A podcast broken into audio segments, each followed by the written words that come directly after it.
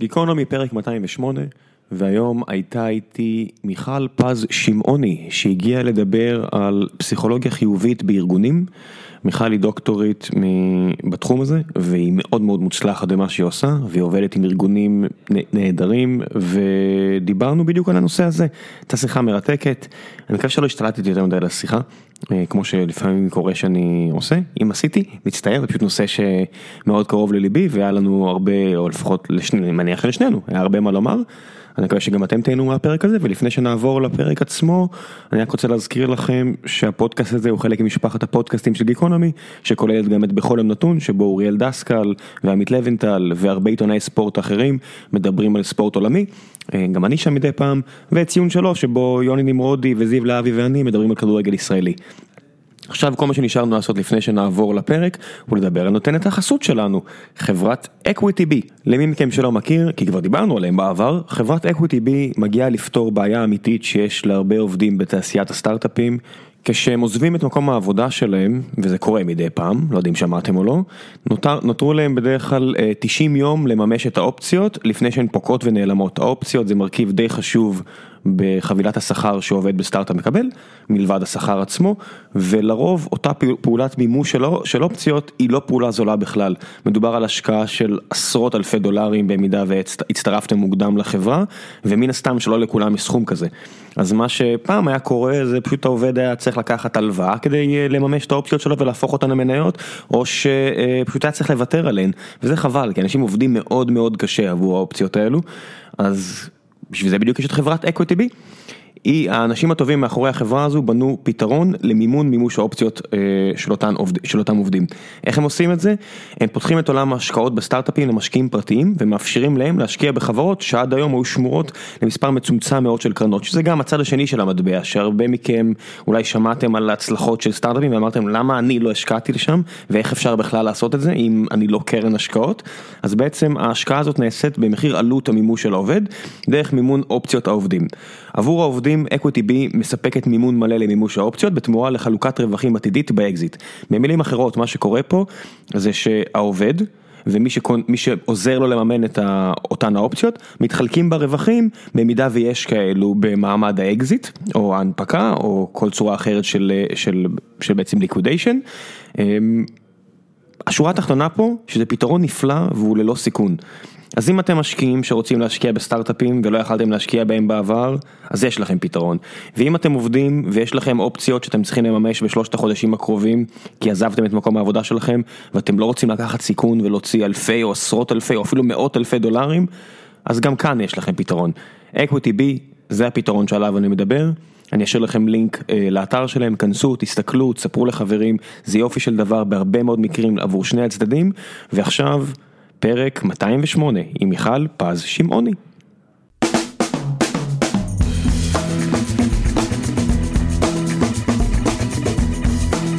גיקונומי פרק 208 והבוקר איתי דוקטור, אפשר לקרוא לך דוקטור? ממש ככה. דוקטור מיכל פז שמעוני, מה העניינים?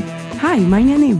שמחה להיות כאן. את גם אחות של אלון בדות. אני ככה שם את זה ככה על השולחן, ככה ככה הכרנו, אחרת אולי לא הייתי שומע עליך והייתי מפסיד את החוויה הזו. נכון, נכנסתי האמת, תכננתי לדבר על אלון פדות, לא, די, די, אלון פה, על אלון יש איזה שש שעות גיקונומי מצטברות, והוא בטח יהיה פה עוד בפעם הבאה שהוא יגיע ארצה, אז לאלון יש את הספורט שלו, עכשיו זה את, די, זה, יש מספיק, דעת, אחד הדברים שאני די מקפיד עליהם, זה למצוא איזשהו איזון בין גם גברים לנשים, בפודקאסט אני אומר, זהו, זה פודקאסט נשי.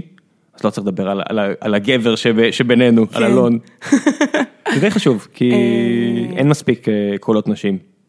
כן, אני מאוד מאוד מחוברת לאחרונה, גם יוצא לי הרבה בארגונים לבוא לכל מיני יום האישה, לעבוד עם מנהלות בתוך הקשרים, אני גם עובדת בסביבות סופר גבריות, אני עובדת הרבה עם הייטק, ועם חברות שבסוף אתה פוגש הנהלה בכירה. אז בוא נגיד מנהלות. במצב הטוב יש שם אישה אחת. אז מנהלות... ובדרך כלל מנהלת משאבי אנוש גם. אז לא, מנהלות כבר אני רואה יותר, יש גם בארגונים אפילו יחסית גדולים, מה שחסר מאוד מאוד מאוד, מה זה חסר? אין, זה, או כמעט ואין, זה יזמיות. זה משהו שכמעט ולא רואים בארץ, זה ממש אחוז, אולי, אני מניח, אני לא יודע אם מספרים מדויקים, אני חושב שאם זה יותר מעשרה אחוז באמת, אני מופתע. מעניין, אני פחות מכירה את הדאטה, זה נכון, רואים את זה הרבה פחות. מה שנורא ריגש אותי, אפרופו מחקר על יזמות לאחרונה, זה שראיתי... שכשאתה נולד להורים יזמים, הסיכוי שלך להיות יזם עולה ב-50 אחוז. שזה mindset מסוים, שאתה כמו...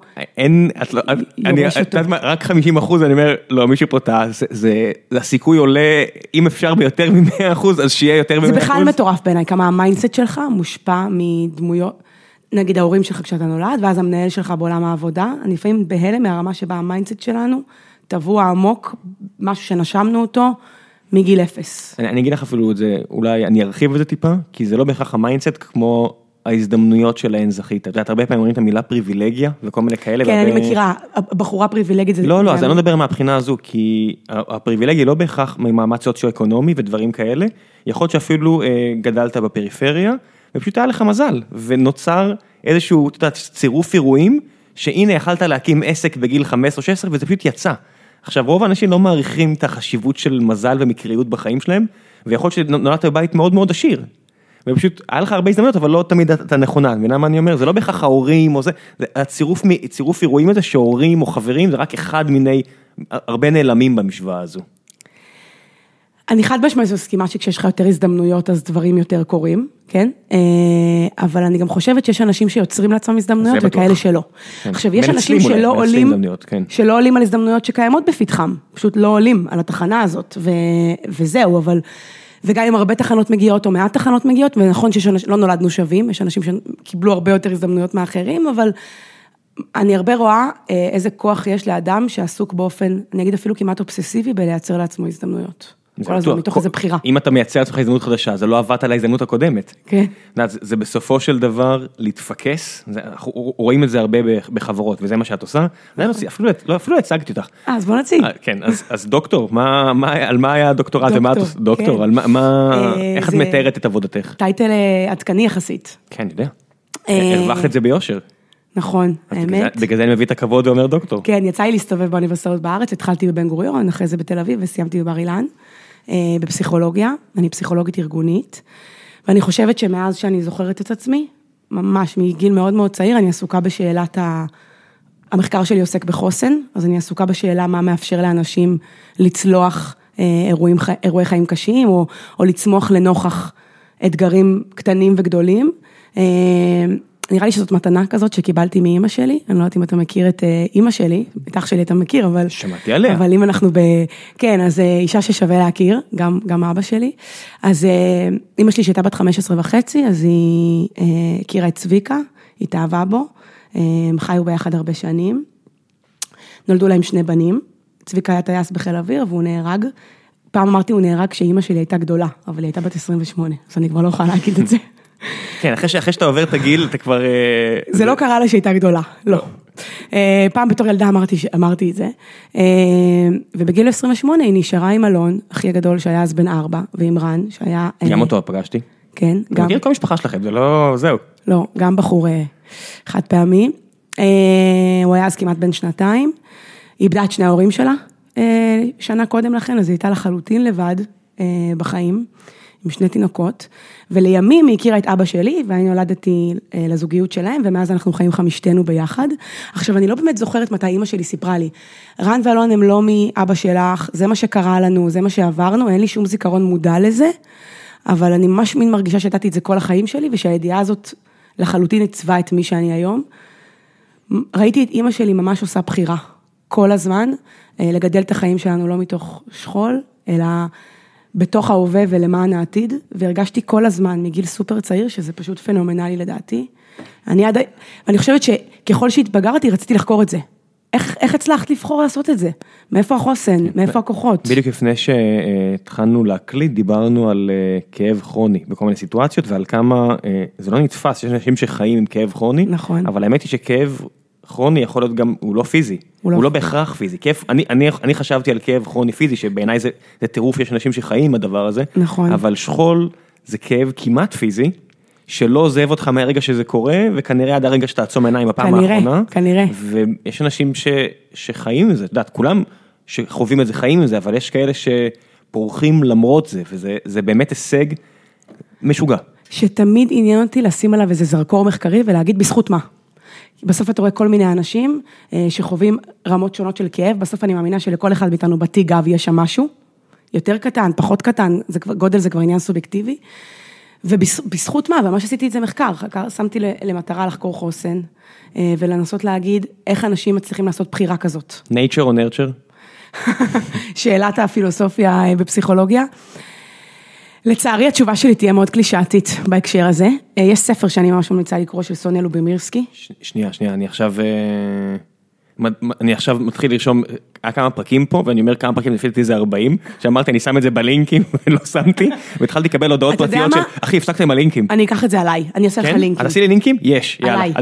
כי פעם שהיינו מקליטים שני אנשים עם העורך, אז מישהו תמיד היה רושם והשני היה יכול פשוט לשמור על קשר עין כדי לא לצאת אה, סוציופט. נכון, נכון, אני מכירה את זה. וזה הרבה יותר קשה באחד על אחד, כי אני רוצה לרשום משהו שאמרת כדי לשים את זה, כן.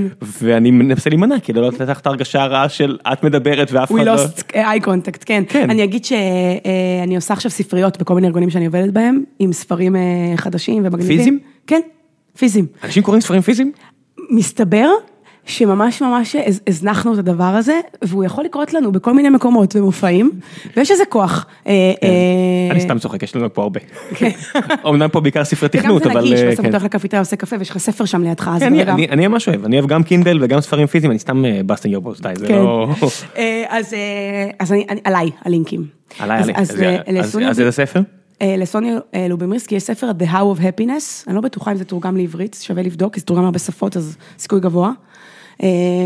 והיא חוקרת שם את כל הסוגיה הזאת של nature, nurture, ועל שאלות גדולות, כמו חוסן, כמו עושר, כמו דברים שם, נגיד אינטליגנציה ידועה כמשתנה סופר גנטי, או גובה, או... יודעת מה, אינטליגנציה, אפילו ההגדרה שלה היא בעייתית. כן, יש הרבה סוגים. גם חוסן אפשר להגיד, עושר זה כל כך, האם אתה מאושר, כן או לא, זה משהו שרובנו יודעים להגיד על עצמנו.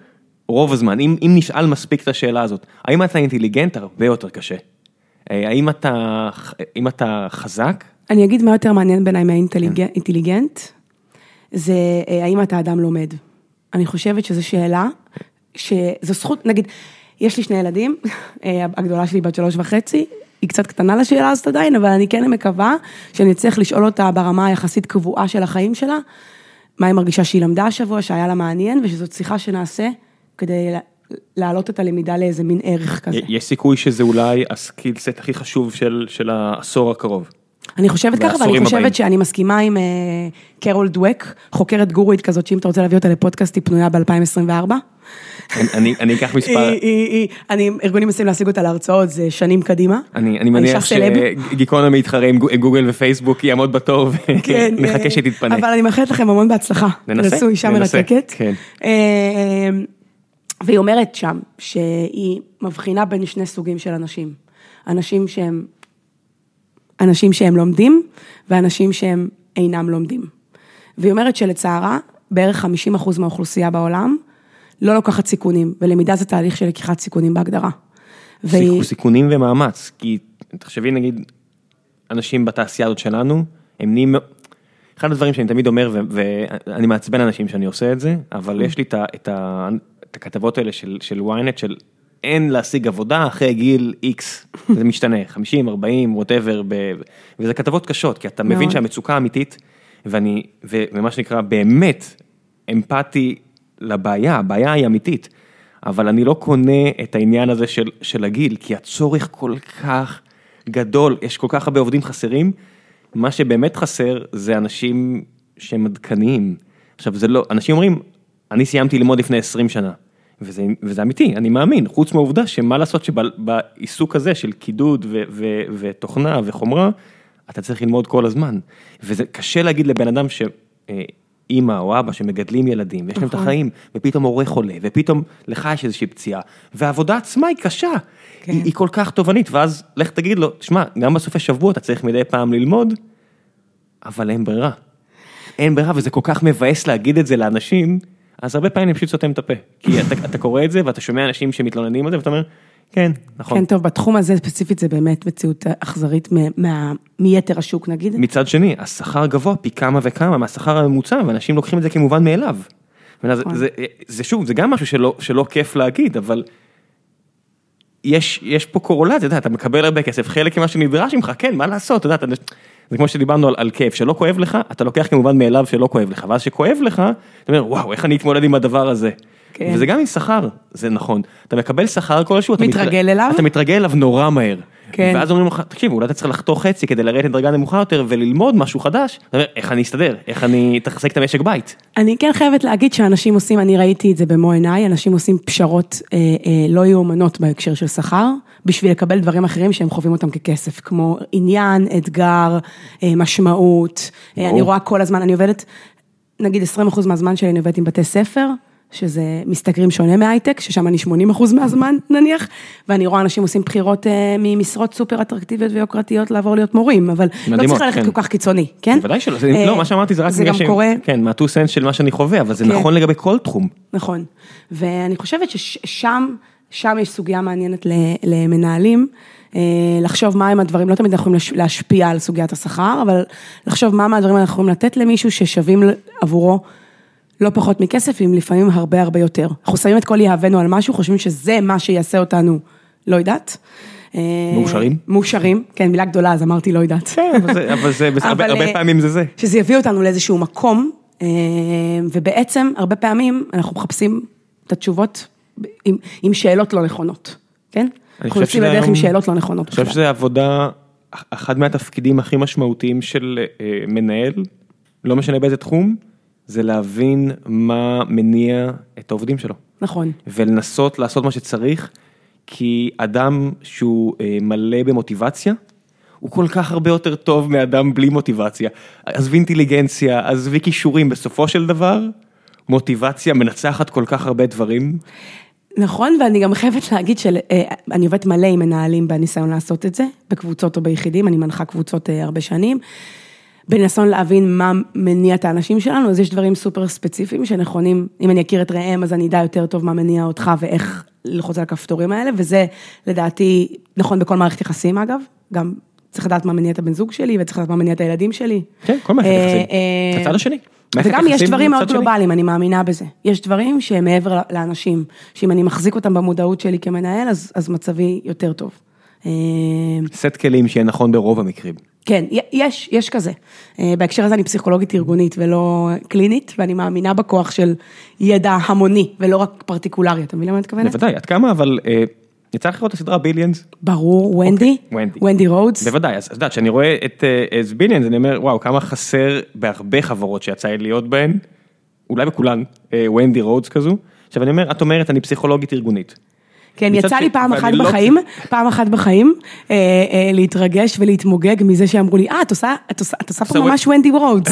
ואז אמרתי, באותו יום, אה, פשוט, once אמרו לי את זה, הלכתי בשתיים בצהריים, אמרתי זהו. ברור, בצדק, I'm it all." done, אה. קרה לי בחברה אחת שמישהו פתאום עשה עבורי את ההקבלה הזאת. אבל זה לגמרי, היא דמות מדהימה אה, מהבחינה הזו. היא דמות מדהימה מהבחינה הזאת, ואני חושבת שהיום המחקר אה, אה, מראה שמה שהיא עושה זה בסוף התבלין שלוקח את הצוות הכי, גב, הכי רחוק קדימה. נגיד, לא יודעת אם יצא לך לשמוע את המונח ביטחון פסיכולוגי, שגוגל יוצאים איתו עכשיו, אה, Psychological Safety, הם יוצאו בספר על זה, אני אשים אותו בלינק. אה, והם מדברים שם על, הם ממש עשו מחקר של כמעט שנתיים, בזכות מה הצוותים הכי טובים בחברה הם הכי, הם הכי טובים, זו הייתה השאלה. לקחו, בסוף אנחנו עושים אה, חבורה של, אוקיי. של אנשים, שיש להם נגיד סט יכולות מאוד מאוד טוב, שמים אותם ביחד, יש צוותים שמאוד עובדים ויש צוותים שמתרסקים, ו- ומה, מה את הצוותים הטובים. והם יצאו עם השאלה הזאת וחקרו את זה כמעט שנתיים. אה, ובסוף אני כבר אגיע לשורה התחתונה, הם אומרים ביטחון פסיכולוגי. זה מה שדיפרנציאט, זה מה שמבחין בין צוות וואו לכל השאר. ומה זה ביטחון פסיכולוגי, לפי איך שהם מגדירים את זה? זה צוות שהאינטראקציה זה, האינטראקציה בצוות היא כזאת, שאתה מרגיש בנוח לטעות, לפשל, אה, לשאול שאלות שתצא אולי קצת פחות אינטליגנט בהם אפרופו, אה, להרגיש, שאתה מרגיש בנוח להביא את מי שאתה, בלי, לח- בלי לחשוב כל הזמן איך אתה מנהל רושם, ומה המשמעות של זה, ואיך תיתפס, ומה תהיה, ושהמון פעמים בארגונים, יצירתיות לא קורית, ורעיונות טובים לא קורים, וקבלת החלטות לא נעשית בצורה טובה. כי אנשים כל הזמן עסוקים במה יגידו עליהם, מה יחשבו, אה, איך זה ייראה, ואז הם, הם, הם בוחרים לשתוק אפרופו, ובוחרים לא ללמוד, אגב, כן? לא שואלים שאלות שאני, צריך, שאני לא יודע, כי, כי זה קצת מביך אותי, או כי זה קצת... אה, אה, ואני מרגישה שהרבה פעמים יוצא לי לעשות את זה בקבוצות, לייצר מצב של... ביטחון כזה שמאפשר פתאום לאנשים להוריד קצת מהכובד של אז מה זה אומר ואיך אני אראה ואיך אני אתפס והאם זו שאלה במקום או לא במקום, ושם מתרחשת פריצה מחשבתית הרבה פעמים. זה, זה נכון לרוב, לרוב המצבים, אני מניח, אה, יש מצבים בהם אה, מגיע אדם, והוא שואל יותר מדי שאלות.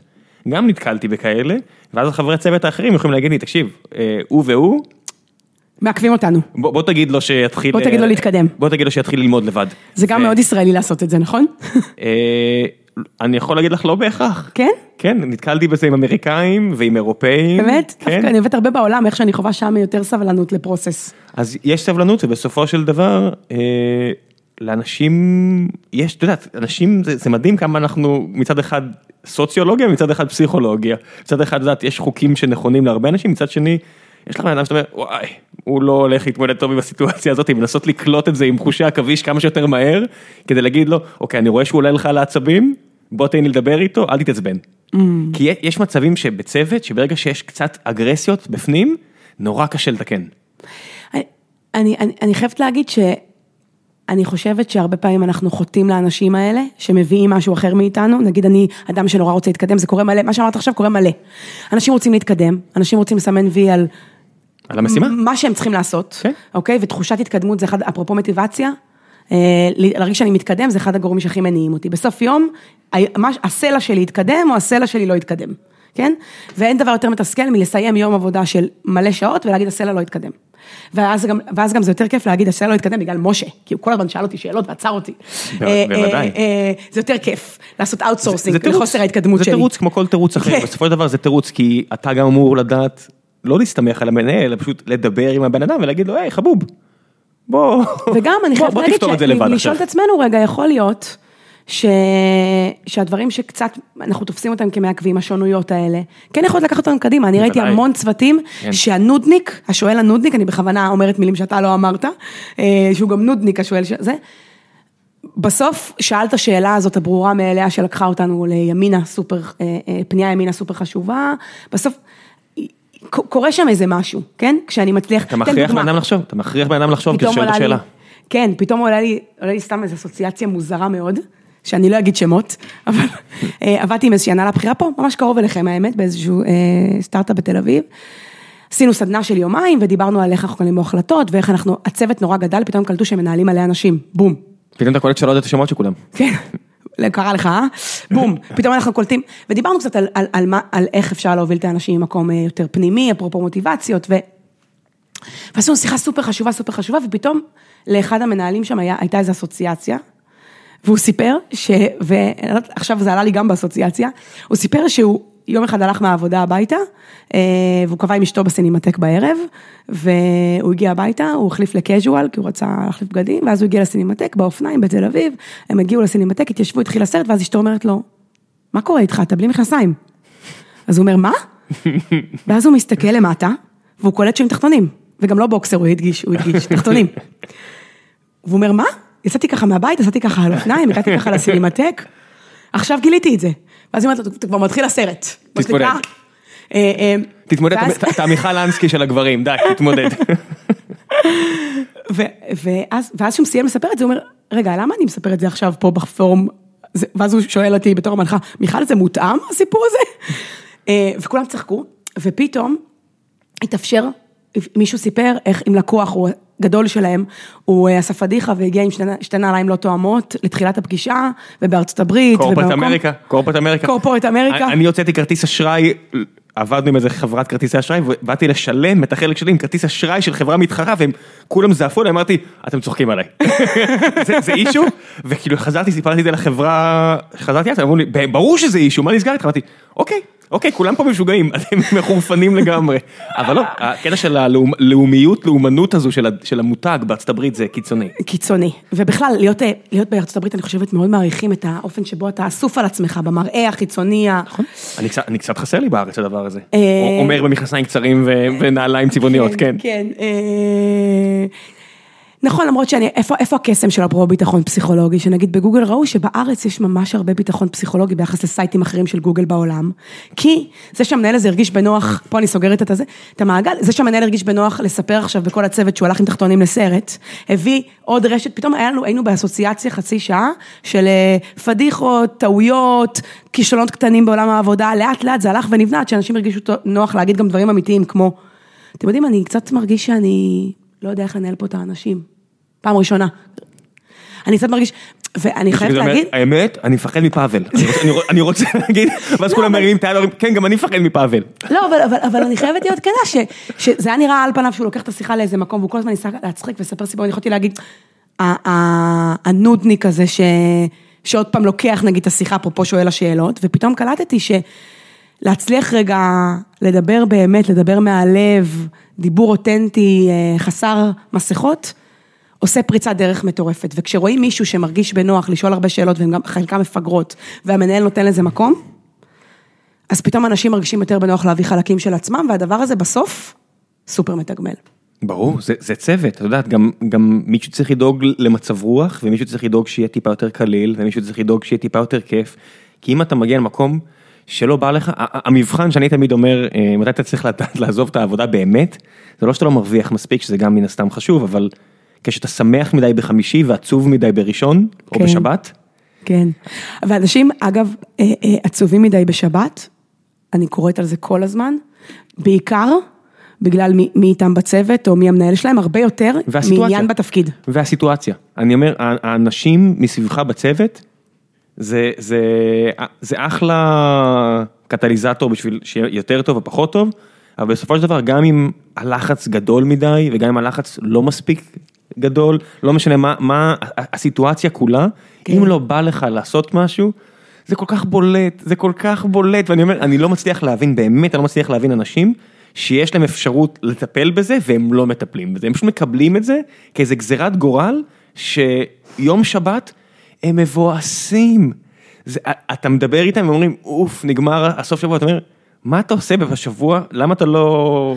אבל זה, זה נכון, זה, זה, זה נכון לכל כך הרבה אנשים בסוף. זה נכון ש... לרוב, זה נכון לרוב האנשים. לצערי, אני לא יודעת, לא הבנתי את זה בעומק הזה, שיש כל מיני סוגיות שהם לא שבעי רצון איתם בכלל, והם עושים שום דבר כדי לשנות אותם, שום דבר. אגב, יש את הסיפור המפורסם הזה על החבר'ה שאכלו סנדוויצ'ים, נכון? אתה מכיר את זה בטוח. לא.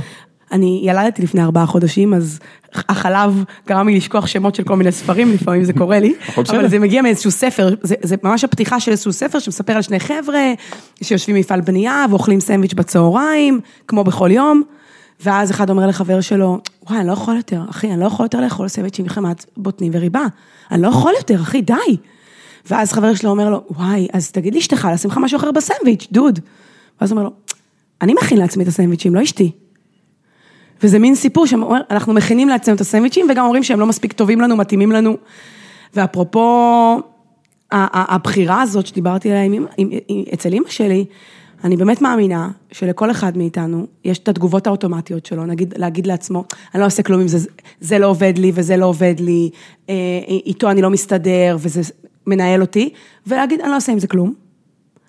או להגיד אוקיי, זה, זה האוטומט שלי, ועכשיו בוא נרחיב קצת, אנחנו לא אזוקים לתגובות האוטומטיות שלנו. אנחנו לא... בוא נרחיב את הבחירה שיש לנו, ותמיד יש לנו כזאת. זה, זה בעיקר, אחרי שאתה מתחיל להתעסק בניהול מוצר, ואני מת על התחום הזה יותר, כמעט אולי יותר מאשר קוד, שזה באמת אהבה נורא גדולה עבורי. אה, כשאתה מתעסק ב product ברמה גבוהה, בטח שיש לי את הזכות לעבוד עם מישהו כמו גיל הירס, שהוא ברמה הכי גבוהה שיש, אז הוא מדבר על על כל דבר במושג של KPI, Key Performance Indicator, mm-hmm. על מה אתה עושה אופטימיזציה. כל פעם שמישהו פה מעלה אה, הצעה, ונגיד גיל מאוד מעורב באותו רגע, אז הוא ישאל שאלה מאוד פשוטה, שהיא הכי קשה, מה אתה מנסה לאפטמפו? ואני אומר, אנחנו, שאנשים... שאלה סופר חשובה. בטח, אני אומר, על כל דבר, אני מנסה לקחת את זה גם לחיים שלי, ולכל דבר, אני, עכשיו אתה רוצה לעשות משהו, על מה, אתה, על, על מה אתה עושה פה אופטימיזציה, ועל מה אתה לא עושה אופטימיזציה. אם אתה לא מאושר, תתחיל לעשות איזה אופטימיזציה, ואז אתה מתחיל לגלות שאתה מתחיל לטפל בבעיות. כן. עוד ועוד בעיות, רגע, מה, מה, מה הבעיה עכשיו במקום העבודה שלי, אני לא מסתדר איתו. תמצא דרך שתסתדר איתו, או שתמצא מקום אחר בחברה למשל, או תעבור מקום. או גם לפעמים כן. להכיר באמונה, זה קורה לי הרבה עם, עם, עם אנשים, אומרים לי, אם רק מה אתה רוצה שישתנה, אם רק היועצת תפסיק להתערב לי בחיים, מצבי יהיה בטח. פי אלפי מונים. אם רק הוא יפסיק להרוס לנו את כל הישיבות צוות, אז אנחנו נוכל להיות אפקטיביים. ו... אז אתה שואל אנשים מה הם רוצים להשתנות, והם בעצם רוצים שמישהו אחר ישתנה. תמיד, כי, כי רוב האנשים לא רוצים לעשות, את יודעת, זה, זה ככלל, ורוב האנשים זה כולנו, זה, זה נטייה, את יודעת, כן, נטייה... דן אריאלי אומר את זה נורא יפה. האדם עצלן מנעוריו, אז, כן? אז דן לוקח את אבל- כל, את כל התיאוריות האלה באמת של, זה- את יודעת, סך הכל יש את המשפט הזה של, אה, של ניוטון ולייבניץ, את מכירה את זה? איזה משפט? שניוטון ולייבניץ הרי רבו ביניהם בחלופת מכתבים במאה ה-18-17 על, אה, על מי המציא את האינפי, ובסופו של דבר ניוטון שחרר את המכתב האחרון שאמר על, אה, את המשפט המפורסם של אם ראיתי רחוק יותר, זה רק כי עמדתי על אה, כתפי ענקים. נכון. ואני אומר, בסופו של דבר, כל התיאוריות האלה של דן אריאלי וקיינמן והכל, הן מבוססות על הרים של מדע, שהמין האנושי הצליח לפצח, וזה פסיכולוגיה אבולוציונית, וזה כל הדברים האלה, וזה הביא אותנו לנקודה שאנחנו מבינים שפעם היינו קופים שלא היה להם מספיק סוכר, אז הם עושים פחות. ואני אומר, אם אנחנו רק צריכים להיות מודעים לזה, שאנחנו עושים כל כך מעט, כדי לאפטם לעצמנו את האושר, וזה רק לעשות את הסוויץ' הזה של, אני עכשיו מחויב לעניין הזה, ואם כל הארגון עובד ככה, הכוח של מעט אנשים לעומת ארגון גדול, זה, זה, זה, זה לפצח, בגלל אני אומר, חסר לי הוונדי הזאת בארגון קטן, כן. כי בסופו של ארגון גדול, אנשים אומרים, זה משפט שנגיד משקיעים שואלים סטארט-אפים, וזה משפט שהוא סופר חשוב, הוא עולה תמיד בהשקעות, רגע, אז למה שגוגל או פייסבוק אה, לא יעשו את זה בעצמם? ואתה אומר, כי הם לא יכולים. כי אם היו יכולים, הם כבר היו עושים את זה, כי ארגון קשה, קשה, כי ככל שיש יותר אנשים יש יותר בעיות הרבה פעמים. נכון, חד משמעית, אני גם עובדת עם הרבה ארגונים קטנים וגדולים, וגם הרבה ארגונים קטנים שגדלו, ואז יש להם איזה ערגה למה שהיינו פעם. בטח, נוסטלגיה זה גם... אה, נוסטלגיה ואידיאליזציה, גם זה גם מנגנון הגנה. פעם היה- אידיאליזציה של העבר, מושלם. פעם היה... פעם היה מושלם. פלולס. כן. מציאות. כן, עבדנו אה, 24/7 והיה כל כך כיף. כולם גם אה, ראו, התחשבו ודיברו בסבלנות, העצבים התחילו השנה. כן. אף אה, פעם לא נזרק כיסא על הקיר, אני לא מבין מה זה הקטע הזה, החור הזה שם זה סתם, אני לא באמת איפה אתה מביא את זה. אבל אני חייבת, חייבת להגיד שיוצא לי לעבוד הרבה עם אה, מעצמות גדולות פה במשק הישראלי, ארגונים של 3,000 עובדים גם, ו... זה אתגרים אחרים, ברור, הם יכולים להזיז הרים. וגם קורים שם הרבה שינויים. זה נכון שאנחנו תופסים אה, אה, ארגון קטן כיותר גמיש ואג'ילי. אבל כשאנשים מחליטים ומקבלים אה, איזה יד ביד לזה, לא משנה ממי, אז הרבה דברים יכולים לקרות, ואני מאוד מאמינה ששינויים קטנים בציר ה-X יוצרים הבדל גדול מאוד בציר ה-Y. אה, יש גם. דוגמאות, את יכולה לראות ענקיות שכבר, כולן כבר הספידו אותן, מייקרוסופט נגיד, או, או חברות כאלה, ופתאום מגיע מנכ"ל חדש ואומר, חבר'ה, אני הולך לשנות את הטיטניק הזו, אני הולך לשנות את הספינה הזו, ארגון, ו- כן. וכולם מסתכלים על זה מהצד. גם במייקרוסופט זה קרה פעמיים, המנכ"ל העולמי, ועכשיו גם המנכ"ל של החברה, של ה-R&D פה בארץ. ובשני המקרים אנשים יחסית צעירים, אז פה בארץ אה, הוא בן 33, ו- כן. ונסטיה אני חושב בן 50. אני חושבת. גיל- יחסית צעיר למנכ"ל. אגב, אפרופו קרול דווק שדיברנו עליה, אז הם החברים הכי טובים, היא היועצת האישית שלו. וואלה, היא הוונדי שלו? ממש ככה, ככה אומרים, לא פגשתי אה, אה, אה, אה, את שניהם אישית, רגע, אבל קרול דווק מתפנה עבורו לא ב-2024. אז רגע, אני אני בטוח ש... הוא עושה בזכות העבודה. כן. אפרופו, מייקרוסופט ממש חרתה על דגלה את הסיפור הזה של למידה, שקרול דווק מדברת עליו, מה שהיא קוראת לו growth mindset, ועל איך אנחנו יכולים לחגוג כישלונות, אה, לנתח, אפרופו, להרגיש בנוח לדבר על זה, לעשות ממש פגישות פעם ברבעון, לעשות ציור מוחות על מתי פישלתי, להיות מנהלים. רטרו, יש, יש, את יודעת, התהליך הזה של רטרו הוא, הוא קודש, את יודעת, של פישלת, בוא ננסה להבין למה, פעם אחת מותר, פעם שנייה זה הבעיה, ננסה להבין למה הפעם הראשונה, לא, אני לא אומר את זה באיזה קטע, אה, נכון. אני, אני עושה פה עכשיו שתי אצבעות מתחת לאף ומרים את היד, אני לא, אני לא עושה את זה, אני אומר, העניין פה הלמידה, אם משהו לא עבד, אין מה להוריד את הראש לבן אדם. תן לו הזדמנות זה- לפשל וללמוד מהפשלה הזאת. הבעיה עם אנשים שעושים את אותו פשלה פעם אחרי פעם אחרי פעם, אתה אומר לו, "אח, היא אומרת, קורה?" אבל לא, היא אומרת ששם לא הבעיה, לא אלה שמפשלים, היא אומרת שרוב האנשים דווקא יודעים ללמוד, אלא הבעיה היא אצל אלה שנמנעים מראש לנסות, אה. מהחשש שהם יטעו. היא אומרת ששם קורית הכי הרבה, אה, מה שהיא קוראת לו, אני אגיד בשפה לא יפה, אה, אה, אוננות ארגונית כזאת, שאנחנו לא מתקדמים. בטח. כי, כי בעצם, הרבה אנשים אומרים, אוקיי, הנה האתגר, אני, אני אמצא דרכים אלגנטיות להימנע מזה, אני אפילו, יש אנשים שאלופים בלהסביר למה לא, כן? כדי לא להתמודד עם הדבר הזה. ואיך אנחנו מייצרים ארגון שיש בו יותר התנסות מהימנעות, בציר הזה בסוף.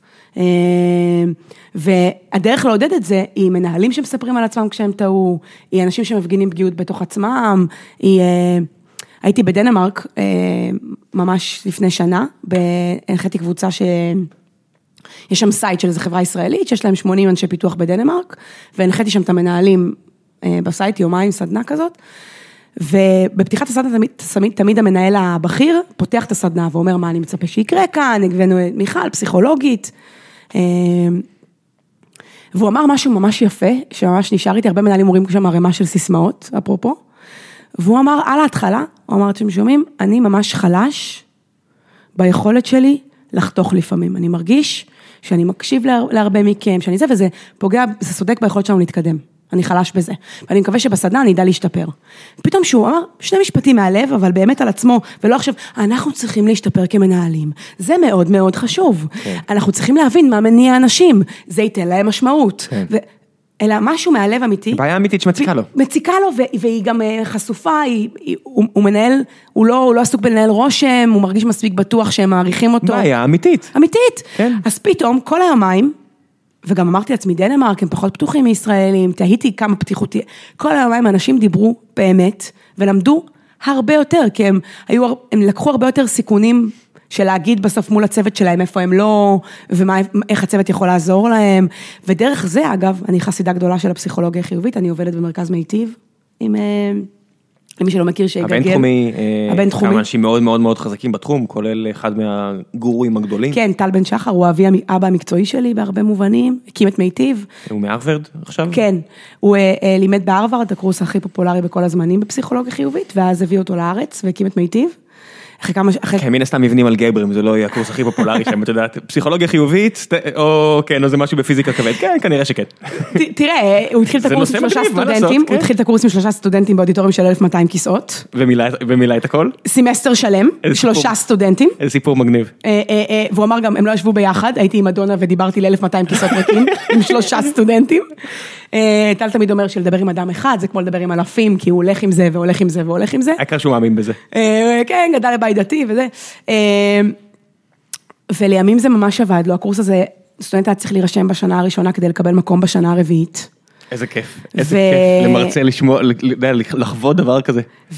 ואני תמיד, הוא תמיד אומר שאנשים שמגיעים להרווארד והם... יש להם הרבה דברים, אפרופו הפריבילגיות וההזדמנויות שדיברנו עליהם, וחסר להם איזה משהו שהביא אותם לקורס הזה, ואני אגב, אני במיטיב כבר ארבע שנים, הקמתי שם את החטיבה הארגונית עם שירלי, שותפה אדירה שלי. אה, שירלי מה? שירלי קוגן, צודק. אה, תבדקו מי זאת, שווה לא לפספס. אה, שימי לינק. אני אשים, אני אשים, אני אשים, אני אשים. אנחנו הולכות ביחד גם דרך מאוד ארוכה.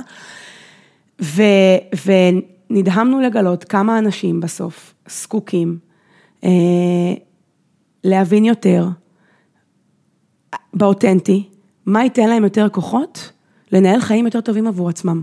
במקצועי, באישי, בשילוב בין המקצועי לאישי. אה, לקחנו את החומרים של, של טל ושמיטיב עובדים איתם כל הזמן, ועשינו להם כל מיני אדפטציות, אפרופו אופטימיזציות. כן. ו... ודברים חזקים קורים, דברים חזקים קורים. רגע, רציתי לשאול אותך, למה בכלל העליתי את ונדי? כי אמרת, הדגשת, אני לא פסיכולוגית אה, קלינית, ביוביוריסטית, אני לא יודע מה, אני פסיכולוגית ארגונית. נכון. ואני אומר, בסופו של דבר, ההבדל בין סוציולוגי לפסיכולוגי זה דעת הכללי לעומת הפרטי, mm. מישהו נכנס עכשיו לחדר, את סוגרת את החדר ואת יושבת איתו לשיחה. נכון. בום. מה, מה, מה, מה ארגוני? זה בן אדם. זה בן אדם בארגון, אבל זה בן אדם. זו שאלה מעולה, כי גם, אתה יודע, בסוף הפסיכולוגיה שמה לעצמה כל מיני קטגוריות, כשסיימתי תואר ראשון, בום, עשרה, אה, אה, אה, עשרה מסלולים לתואר שני, כן. חינוכית, חברתית, רפואית, קלינית, אבל... כן, הייתה פה מישהי שהתמחתה בפסיכופתיה ומישהי שעשתה... איזה התמחות. כן, כי היא אמרה את האמת, כי לא היה משהו אחר. כי היא הגיעה לאיזה בית סוהר לחקור את זה, כי לא, לא היה משהו אחר, והיא נורא רצתה לעשות את התואר. אני, החלום שלי להיות, אה, אה, אה, לא הכרתי אז את ונדי, אבל להיות נגיד ונדי, דווקא התחיל בצבא, שהייתי שם כמו, הרגשתי את העוצמה בצבא של לטפל במפקדים אחד על אחד, לצורך העניין, ולראות, בום, את המגניטות של זה, ב... על מאות חיילים. לראות, אני חושבת שמה ש... נכון, אני נכנסת לחדר ובסוף אני עושה הרבה שימוש בכלים קליניים. הגישה המרכזית שלי זה, זה הפסיכולוגיה החיובית ודברים מהחוסן שחקרתי בדוקטורט, אבל זה שיש לי הרבה ניסיון באיך זה נראה בסוף בתוך מערכת ארגונית, ואני יכולה לחזור עם זה לכל מיני דמויות, בסוף אני, אם אני מטפלת בך באופן אישי, קליני, אז אני לא אחזור לחזור למשפחה שלך ויגיד, תקשיבו, אם תעשו את זה, לראם יהיה פה הרבה יותר טוב לא עושים את זה? מה? לא, אסור לעשות את זה? לא יודעת אם אסור, אבל זה לא, לא נפוץ. הנה, הנה, אה, התמחות חדשה. אה, אה, הייתי הרבה שנים בטיפול קליני, ושם דגש על מה אתה צריך, איך אתה ראם, נגיד אם אתה עכשיו מטופל, צריך לעשות את כל השינוי בתוך עצמך, ואת היחסים שלך, איתך. אגב, שיש שם עוצמה מאוד גדולה ביחסים שלי עם עצמי, בדיוק ראיתי גרפיטי פה, ראית את זה? ש? בדרך לפה, be careful of how you're talking to yourself, because you are listening. בוודאי. בוודאי. ואני חושבת שהשיחות הכי גדולות מתרחשות ביני לביני. כן, מי שלא, מי שלא מדבר עם משהו מספיק, אה, כדאי שילך למישהו שיסביר לו איך לעשות את זה. כן, ואפרופו טל, המטפל הכי טוב. חיובית, הוא הוא אומר הרבה שאנחנו הרבה פעמים שואלים את עצמנו בסוף יום, מה לא עבד, מה לא התקדם, מה לא הספקנו, במה טעינו, ולשאול את עצמנו, מה למדנו, מה הצלחנו, מה, מה שימח אותנו היום. ומה הייתי עושה שונה אולי, כדי ומה- להעביר מעל- מטור א' לטור ב'. כן, אבל אני אגיד שבאמירה הזאת, אפרופו, זו אמירה ששואלים אותי אותה הרבה, זה טומנת איזו הנחה שאומרת שאם אני אחקור את מה שעשיתי טוב, זה לא ייקח אותי מספיק קדימה. כי מה שצריך לש, לשנות, רגע, למה, למה עם מה שעשיתי טוב זה לא ייקח אותי קדימה? לא, חשבתי שכשאתה אומר, אני צריך לתחקר גם מה אני צריך לעשות שונה, לא, אני אומר, אם משהו לא עבד, אם אני לא מרוצה מאיזושהי אינטראקציה שהייתה לי במהלך היום, לחשוב בסוף היום, זה עופר בנדור, את יודעת מי זה? כן? אז עופר היה פה לפני, לא יודע, זה 100 פרקים או אה, לא אז אני משהו צריכה כזה. לצפות, כן. אז, אז עופר היה פה, והוא אמר שמשהו, שהוא מדבר עם אנשים, שהוא עושה את הקואוצ'ינג ל... כנראה אותו קליינטורה שאת מטפלת בה, והוא אמר, דבר ראשון, נשאל את עצמך, אם משהו, לא, משהו השתבש במהלך היום, תנתח אותו בינך לבין עצמך, בשקט, ברוגע בחדר שלך בבית, מה היית עושה שונה? זה, זה סופר חשוב וזה מרתק. אני אגיד שאני חושבת שהרבה פעמים אנשים לא מנתחים גם את מה הם עשו ממש טוב במהלך היום. זאת אומרת, רק מה שהם עושים, הם כן, מנתחים רק את הרע? כן, מתמקדים כן, ברע? כי הם חושבים שהערך הקלורי, ה-ROI הכי גבוה. מתנהל, כן, החזר על ההשקעה הכי גבוה מתנהל כשאני מנתח את מה השתבש, אני אדבר בשפה של עופר, כן. אה, אבל הרבה דברים קורים גם כשאני מבין מה עשיתי טוב ונשען על זה, אני אתן דוגמה, אה, אני לא יודעת אם אתה מכיר את גלופ, זה מכון מחקר ענק בכל העולם. המציא את הסקרים הפוליטיים, בשנות ה-60-70, ארצות הברית. אה, מה הסיכוי שלא תכיר משהו, סליחה. גבוה. טעות שלי. גבוה, גבוה. אז הם שואלים כל שנה את השאלה הבאה, וב-2016 הם שאלו את זה 1.7 מיליון אנשים, ב-63 מדינות, אסיה, מקסיקו, כאילו בכל היבשת, אה, אה, הברית, גם ישראל. את השאלה, מה יעזור לך להשתפר יותר? לדעת את החוזקות שלך או לדעת את החולשות שלך? מה יעזור לך להשתפר יותר? חוזקות או חולשות? זאת הייתה השאלה. מה לדעתך רוב האנשים עונים? מה היית עונה? בטוח שחולשות, כי אנשים הולכים על שלילי, את יודעת, שונאים להפסיד ולא, אני? שונאים להפסיד קנמן, אפרופו הפרס נובל כן, שלו. בטח, קיבל- עשה את העבודה הזאת שלו, הוכיח את זה שאנשים באמת שונאי, אה, זה גם הסיבה שרוב האנשים הם לא יזמים, כי הם מפחדים להפסיד מאשר יותר אוהבים להרוויח. מה אני הייתי עונה? אני הייתי עונה חד משמעית על החוזקות, כי יש לי כמה דברים שאני נשען עליהם רוב היום, ו- ואני יודע במה אני טוב, ואני מאוד מתאמץ להשאיר את זה. אה, על מה למשל, תן לי סתם- הסקרנות אצלי שלי. ביום-יום שני דברים שלי- שאתה נשען עליהם ביום יום שלך כיזם. עבודה עם אנשים. בסופו של דבר, אני לא המפתח הכי טוב בחדר אף פעם, למרות שאני מת על זה, וזה תמיד תסכל אותי שאני לא, לא הכי טוב בזה, אבל זה מה יש. אה, אפרופו חוזקות, אגב, הגדרה לחוזקה, אם אתה כבר אומר את זה, זה, זה משהו שאני גם מאוד אוהב לעשות, וגם אני ממש טוב בו, ולפעמים אין חפיפה. אני גם נורא אוהבת לשיר וזייפנית איומה. נכון. אין חפיפה. הכל בסדר, זה בשביל זה יש תחביבים. כן. בשביל זה יש תחביבים. אז אפרופו להבין שאני ממש אוהב לקודד, ואתה כנראה טוב בזה, ואולי אתה לא, לא, אתה אומר על עצמך. אני אומר, לא, לא, חד משמעית, זה, זה, זה המצב, אז אני הרבה יותר טוב ב... מה זה אומר עבודה עם אנשים? לעבוד עם אנשים שממש טובים בלק- בלקודד ולנסות להביא אותם לתפוקה גבוהה יותר. למקסימום של עצמם. כן, ולחשוב, זה, זה, זה הפן הטקטי והפן האסטרטגי, זה איך לעשות את זה עם קבוצה גדולה יותר של אנשים למטרה ראויה יותר מהבחינה הזו. בדברים האלה אני יותר טוב מאשר בדברים אחרים, אז אני נשען עליהם. אז אני אגיד ש-91 אחוז, שזה מלא, ענו חולשות על השאלה הזאת. בתעשיות מגוונות, בעמדות ניהול מגוונות, ו... כי אנשים הם, כי השאלה גם נוסחה ככה, להשתפר, כן? ואנשים מאמינים שאם אני אדע את החולשות, יש לי קלפים מסוימים, חוזקות חולשות, אם אני אדע את החולשות שלי, אז אני אצליח לשפר את עצמי למקסימום ולהתקדם. גם יש לנו איזה מיתוס כזה בח- ב... חברה המערבית. בחברה המערבית, שאנחנו צריכים להיות מושלמים בהכל, ואסור שיהיה פגמים, ואם יש, צריך מהר למגר אותם. ו... ובעצם מה, ש... מה שגלופ מוכיחים כל הזמן, עוד ספר שאני אפנה עליו, הספר של גלופ על חוזקות, יש מלא ספרים על חוזקות, בעיניי הוא, הוא הכי טוב, שוב בעיניי, אה, גלה את חוזקותיך הוא נקרא, והם הם אומרים שהאחוז, אלה שענו חוזקות, הם האנשים הכי מצליחים בארגונים שהם עובדים בהם, ובכלל, אנשים ששמים את כל יהבם, לטפח את החוזקות של עצמם ולהישען עליהם, כמו שאתה בדיוק אמרת, לזהות את זה ולהישען על זה, לבנות את כל החיים שלי על בסיס זה, שם מתרחשת מצוינות. לנצח, לטענתם, כשאתה מחזק חולשה, אתה, אתה מגיע איתה לאיזושהי רמה, שהם קוראים לה בינוניות, אבל אתה, אתה יכול אני- לנהל אני- את החולשות שלך כדמג' קנטרול. אני, אני רואה גם ערך בלשפר דברים ולה, ולהביא את עצמך לבינוניות בהרבה מאוד דברים, כי הנה, הנה הבעיה בלהיות רע בחלק מהדברים. נניח ואתה עובד עם אנשים טכניים ואתה מוותר לגמרי על הצד של להבין מה הם עושים, כי זה קשה. הפער, התהום הזו שתיפער בינך לבינם, מובילה מהר מאוד, וזה כזה style Star Wars, אתה יודעת, כזה, כן. זה מגיע לשם, וזה dark side, וזה יגיע למקום של self doubt, וזה יגיע למקום של חוסר אמון, כי הבן אדם יגיד לך, "אה, זה ייקח לי חודש לעשות את זה. Hmm. ואז אתה אומר, רגע, אולי אני לא יודע מספיק, ו... וזה באמת הגיוני שזה ייקח חודש, ואז אתה מתחיל לפקפק בו, ומתחיל לפקפק בעצמך, ונורא נורא קשה לצאת מזה, ובסופו של דבר, להביא את עצמך לבינוניות, ומה זה אומר בינוניות? זה אומר שאתה תעשה את זה, ולך ייקח חודש. ואז אתה יכול להגיע למצב שאתה אומר, לא, לי ייקח חודש, לך צריך לקחת שבועיים כן. לעשות את זה. חבוב, אני, אני עובד מספיק כדי שלי זה ייקח חודש, אם אתה לא רוצה לעשות את זה, אני אעשה את זה, אני לא, אתה לא פה בשביל לעשות את זה בחודש. נכון, לא, אנחנו חד משמעית, ברור שאנחנו צריכים, אגב, אתה, אתה מנהל מפתחים, ולכן חי, אתה חייב להתגבר שם על כל מיני פערי ידע כדי לדעת. כל הזמן. חד משמעית. אנחנו תמיד, אתה יודע, דיברנו הרבה על המייקרוסופט, אז אסוציאציה שעולה לי זה ביל גייטס פתאום, אבל, אה, אבל הוא אמר מאוד יפה על עצמו בהרצאת TED שלו, שהוא הבין מאוד מהר שהוא יזם טכנולוגי ממש טוב, והוא מנהל די גרוע, אין לו סבלנות, הוא לא אוהב לתכנן, כל מיני דברים שהוא העיד על עצמו. כן, כמעט, כמעט זה אה, לא קורה אה, שמישהו החבילה המלאה. אה, אה, כן, נכון, אין דבר כזה, גם לא צריך לשאוף לשם. ו... והוא אמר, אז, אז, אז לקחתי מנכ"ל, אחרת לא הייתם מכירים אותי ולא הייתה מייקרוסופט, אם הייתי מנסה to do them both, כן?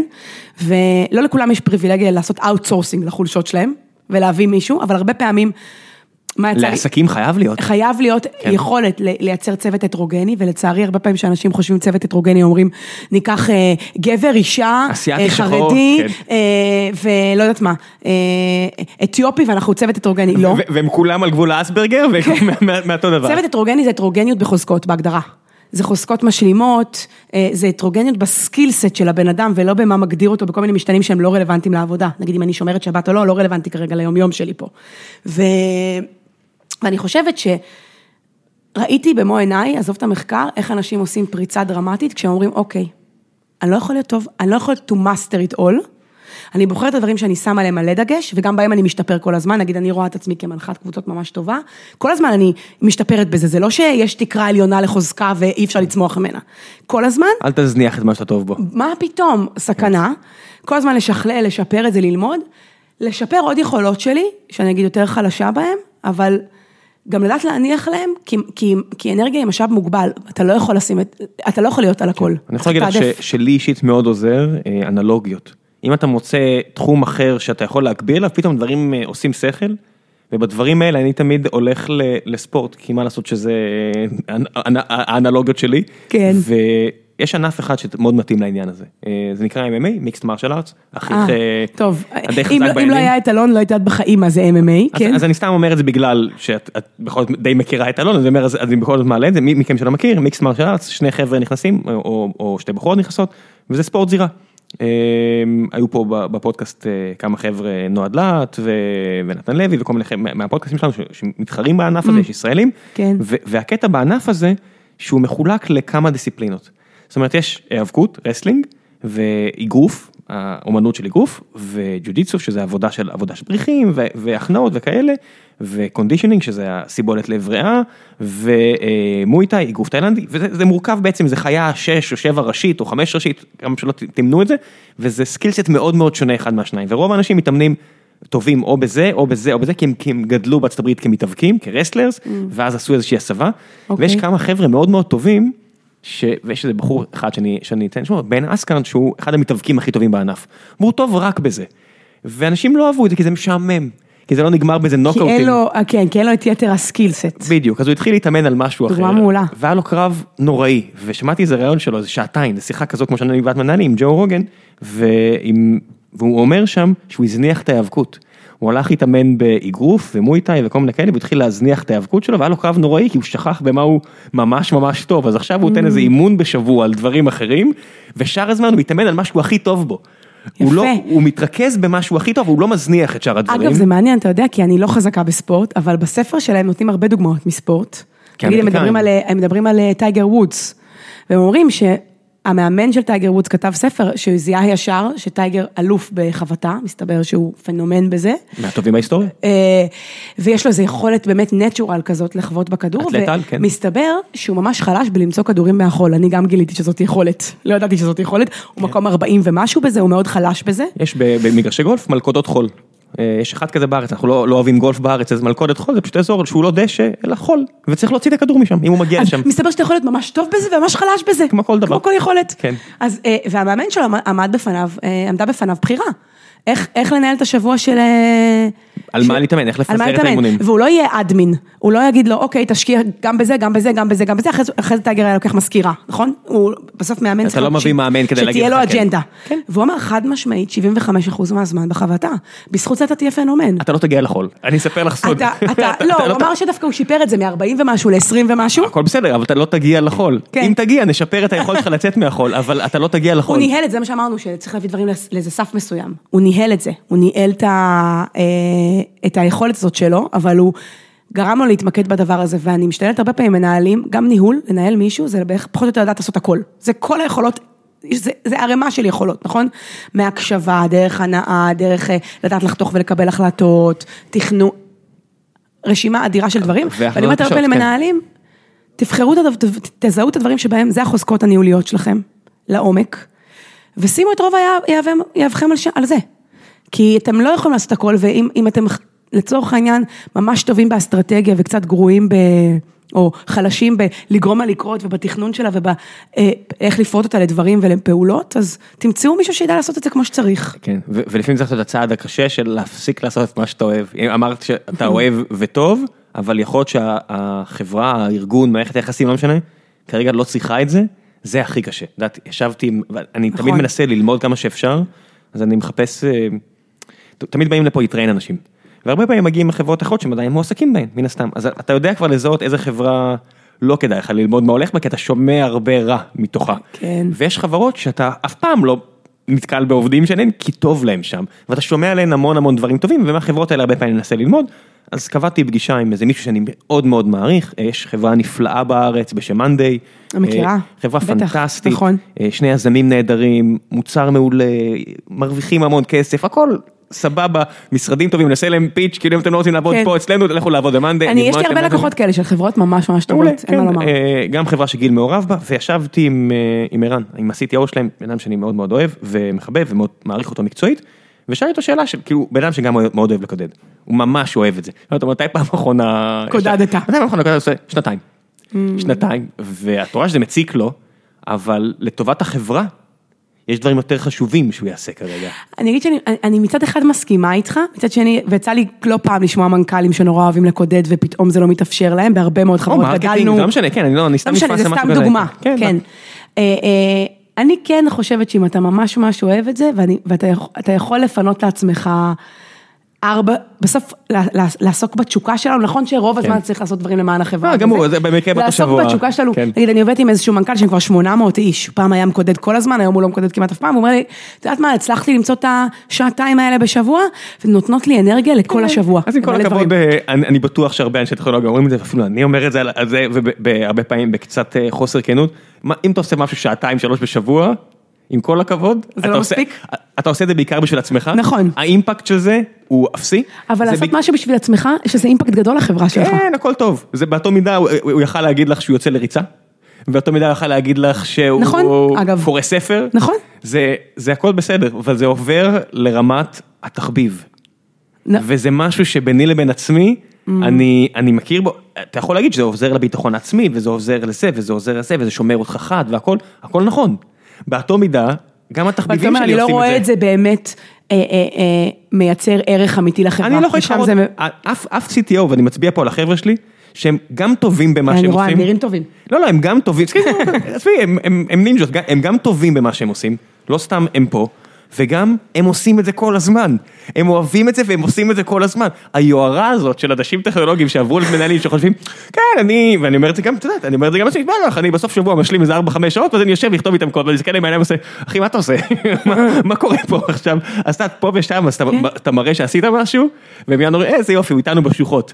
אבל כנראה שיש משהו שאתה אוהב יותר, אחרת יכולת להיות בקוד, ואתה, בוודאי, לא, אני אולי גם אחזור, הכל בסדר, חיים ארוכים, הקריירה כן. ארוכה, אבל אני אומר, מנהלים גם צריכים, שאת אומרת, לדעת לעשות מה שאתה טוב בו, ומה שחשוב.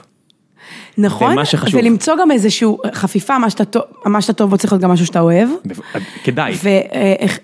ואגב, אני, כשאני עובדת עם בתי ספר, אני עובדת בעיקר עם מורים, אבל אה, יצא לי לפני כמה חודשים לפגוש תלמידים בכיתה ד', וזה ממש נשאר איתי. עשיתי להם איזשהו שיעור ו... בפסיכולוגיה חיובית, וביקשתי מהם להגיד, מה, לכתוב מה החלום שלי. אז איזושהי ילדה מצביעה. איזה גיל? כיתה ד'. ד'. נגיד לערך עשר, תשע, תלוי. וילדה אחת מצביעה ואומרת, לרשום חלום אחד? אז אמרתי לה, יש לך יותר? לכי על זה. לא התכוונתי. ואז היא אומרת לי, אני פשוט מתלבטת אם לרשום את החלום שלי או את החלום של אימא שלי. ואז אמרתי. כמה יפה, היא אמרה את זה, כמה פשוט, כמה חזק. אה, אה, היא אמרה איזה משהו סביב, תחשוב כמה אנשים שואלים את עצמם, האם אני רוצה להגשים את מה שחשוב לי, או את מה שמצופה ממני. נגיד בשבילה, אימא שלה היא החברה, היא הציפיות, היא כל מיני דברים. ואמרתי, איזה יפה היא שאלה את זה, כמה נקי. אבל אני מרגישה שהרבה פעמים, נגיד, אנשים שמאוד אוהבים קוד מציעים להם להתקדם ניהולית, ודווקא הם לא ממש אוהבים את זה ולא ממש רוצים את זה, כן. והם עושים את זה כי זה מתבגרת. קידום, כן, וזה מתבגרת, מצפה, כן. מצופה, ואני חושבת שיש גם משהו אמיץ. בלהישאר נאמן למה מרגש אותי, ותמיד יש מחיר. אגב, אה, בעלי הוא איש כן. פיזיקה, הוא, הוא, הוא תמיד אמר לי שהוא הבין את זה מגיל מאוד צעיר בפיזיקה, שלכל דבר יש מחיר. הוא אומר לי, זה הס- כן, אבל לכל דבר יש מחיר, על מה, על מה בדרך כלל אומרים את זה? שמקודדים לא קיבלו מספיק כסף, כי המנהלים קיבלו את כל, היוער, את כל היוקרה ואת הכל, והתעשייה התבגרה כדי להבין שזה שטויות. בסופו של דבר, זה שני צדדים של מטבע שחשוב שיבריק מכל הכיוונים, והיום יש מה שנקרא אה, מסלול של אייסי. נכון. את עובדת עם כל מיני חברות ענקיות, שאת יודעת ש... ש... ואני מכיר שמות, אני לא, אני לא, שמות של, של אנשים מוכרים בתעשייה, ואני אומר את זה גם לחבר'ה פה. תהיו טובים במה שאתם עושים, אתם תרוויחו יותר מהמנהלים שלכם. התעשייה גם יודעת, כי את, יש הרבה אנשים שאומרים, אני אוהב את זה, אני טוב בזה, אבל- חשוב לי להביא יותר כסף הביתה, כי, כי החיים עצמם, כי ילדים, כי לא יודע כי מה, כי החיים לחסוך. עצמם, כן. ואז, את יודעת, חברות התחילו להתבגר ואמרו, וואו, וואו, אנחנו עושים פה שטויות. ויש לך אנשים בפייס, ויש לך אנשים בגוגל, שלא בא לי לבאס פה אנשים, אבל הם עושים מיליוני דולרים, אנשים חושבים שרק אה, מנהלים גדולים עושים שם הרבה כסף, זה ממש לא נכון. אני עובדת מלא עם, עם חברות שיש להן מסלול התפתחות מקצועי ורואה... מדהים, זה חשוב כל ברור, כך. חשוב, נכון, עדיין אני חושבת שיש איזה משהו ביוקרה שם, ביני לביני שלא מסתדר לאנשים, למרות שהמסלול המקצועי הוא מאוד רווחי, ואני אני רואה את החברות אני, האלה, אני כמעט רוצה אני להגיד עובדת לך, איתם. אני כמעט רוצה להגיד לך שתוך כמה שנים, יש לי הרגשה שזה הולך להיות הפוך. בגלל חברות כמו גוגל ופייסבוק, זה הולך להיות הפוך. אז אה, יהיה לנו את הבעיה בצד השני. כן, אני, אני, אני, אני חושבת שיש אנשים על אמת גם, שהם טובים בלקודד והם שמ- שמחים לקבל את ההזדמנות לנהל, כי שם הם טובים יותר ושם הם נהנים יותר. אבל הסיפור, וזה סתם דוגמה, כן, אה, הסיפור הטכנולוגי, זה לשאול את עצמי את השאלות האלה יותר, אה, ולנהל חיים שהם נכונים לי יותר, אה, באופן בוחר. ולא כי זה יוקרתי וזה מצופה וזה, כי הדברים האלה בסוף מותירים בנו הרבה ריקנות. אנחנו משלמים משמעות, עליהם כן. מחיר, כי משמעות, מאוד כבד. משמעות זה משהו שאתה יוצק לתוכו, נורא קשה לחיות עם משמעות של החברה, תחשבי בחברה שלנו, שמנסים לזרוק עליך משמעות בכל מיני כיוונים, תחשבי אדם דתי שהוא לא מאמין, איזה משקל כבד. וכמה כאלה יש עד שהם נהיים לא דתיים, בשנים מן הסתם האלה. אם אנחנו רואים שיש אחוזים ברבים של אנשים שחוזרים בשאלה, כנראה שהם היו תחת סביבה שבהם זרקו עליהם משמעות, כן. אבל הם לא רואים את המשמעות הזאת. אז זה כמו שאת אומרת, מישהי שמגיל צעיר אימא שלה רוצה שהיא תהיה אה, רופאה, עורכת דין, שחקנית, רקדנית, אני לא יודע מה החלום שאימא מנסה להגשים דרך אני הילדה. זוכרת, אבל לא משנה, כן. לא משנה, ואני אומר, והילדה לא רואה בזה משמעות מגיל נורא צעיר. איזה מעמסה נפשית. מעמסה. האמת, אה, את אימא שלה הבאנו לשיחה עם היועצת, לא ממקום, ממקום של, פשוט לעזור בבית. כן, של, להבין שזה רק טבעי שיש לנו ציפיות מהילדים שלנו, אנחנו חפצים בעיקרם, אבל, אה, אבל איך אפשר להקשיב רגע, לעזור, לעזור לילד מגיל מאוד מאוד צעיר, לדעת להקשיב לעצמו, כי הציפיות האלה יהיו all over the place. בסוף, אה, נגיד, אני גם, אני ביליתי שלושה שבועות בתואר במשפטים וכלכלה, עד שפניתי ימינה לפסיכולוגיה. טוב מאוד, אחרי שבועות. כן, אה, אה, המשפחה של הרבה עורכי דין, אבא שלי אה, הסיע אותי שם לה- להרשמה. ואני זוכרת ש...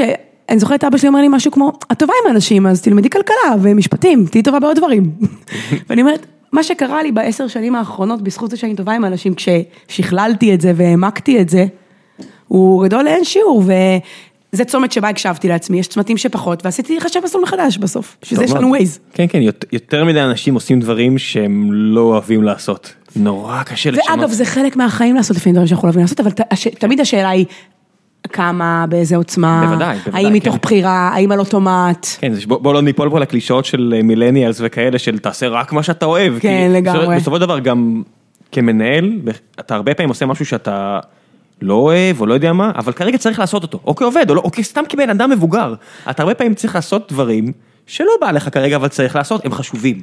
נכון, ואם אתה מקבל את המשמעות שלהם, אגב, כאימא לשני ילדים קטנים, לא כל הדברים שאני עושה איתם אני מאוד אוהבת לעשות, מן הסתם. די, הרוב לא, הרוב לא. לא, אני חייבת להגיד שאני מופתעת טובה כמה אני נהנית בחברתם. חצי, חצי? מופתעת, לא, לא יודעת, אצלי איכשהו? אני מכירה את המחקר של קלמן על ילדים וזה, כן, אבל... בסדר, אה, אה, זה- המחקרים האלה שאי אפשר אחרי זה לשחזר את התוצאות שלהם. לא יודעת, אני מרגישה ש... אבל כשאני מקבלת משמעות, כשאני מבינה מה הפעולה הזאת הולכת לעשות בחיים של הבת שלי או בחיים שלי, אז משהו אחר קורה להנאה. משמעות. אפרופו הלגו הזה, נכון? אתה מכיר את המחקר של הלגו של דן אריאלי?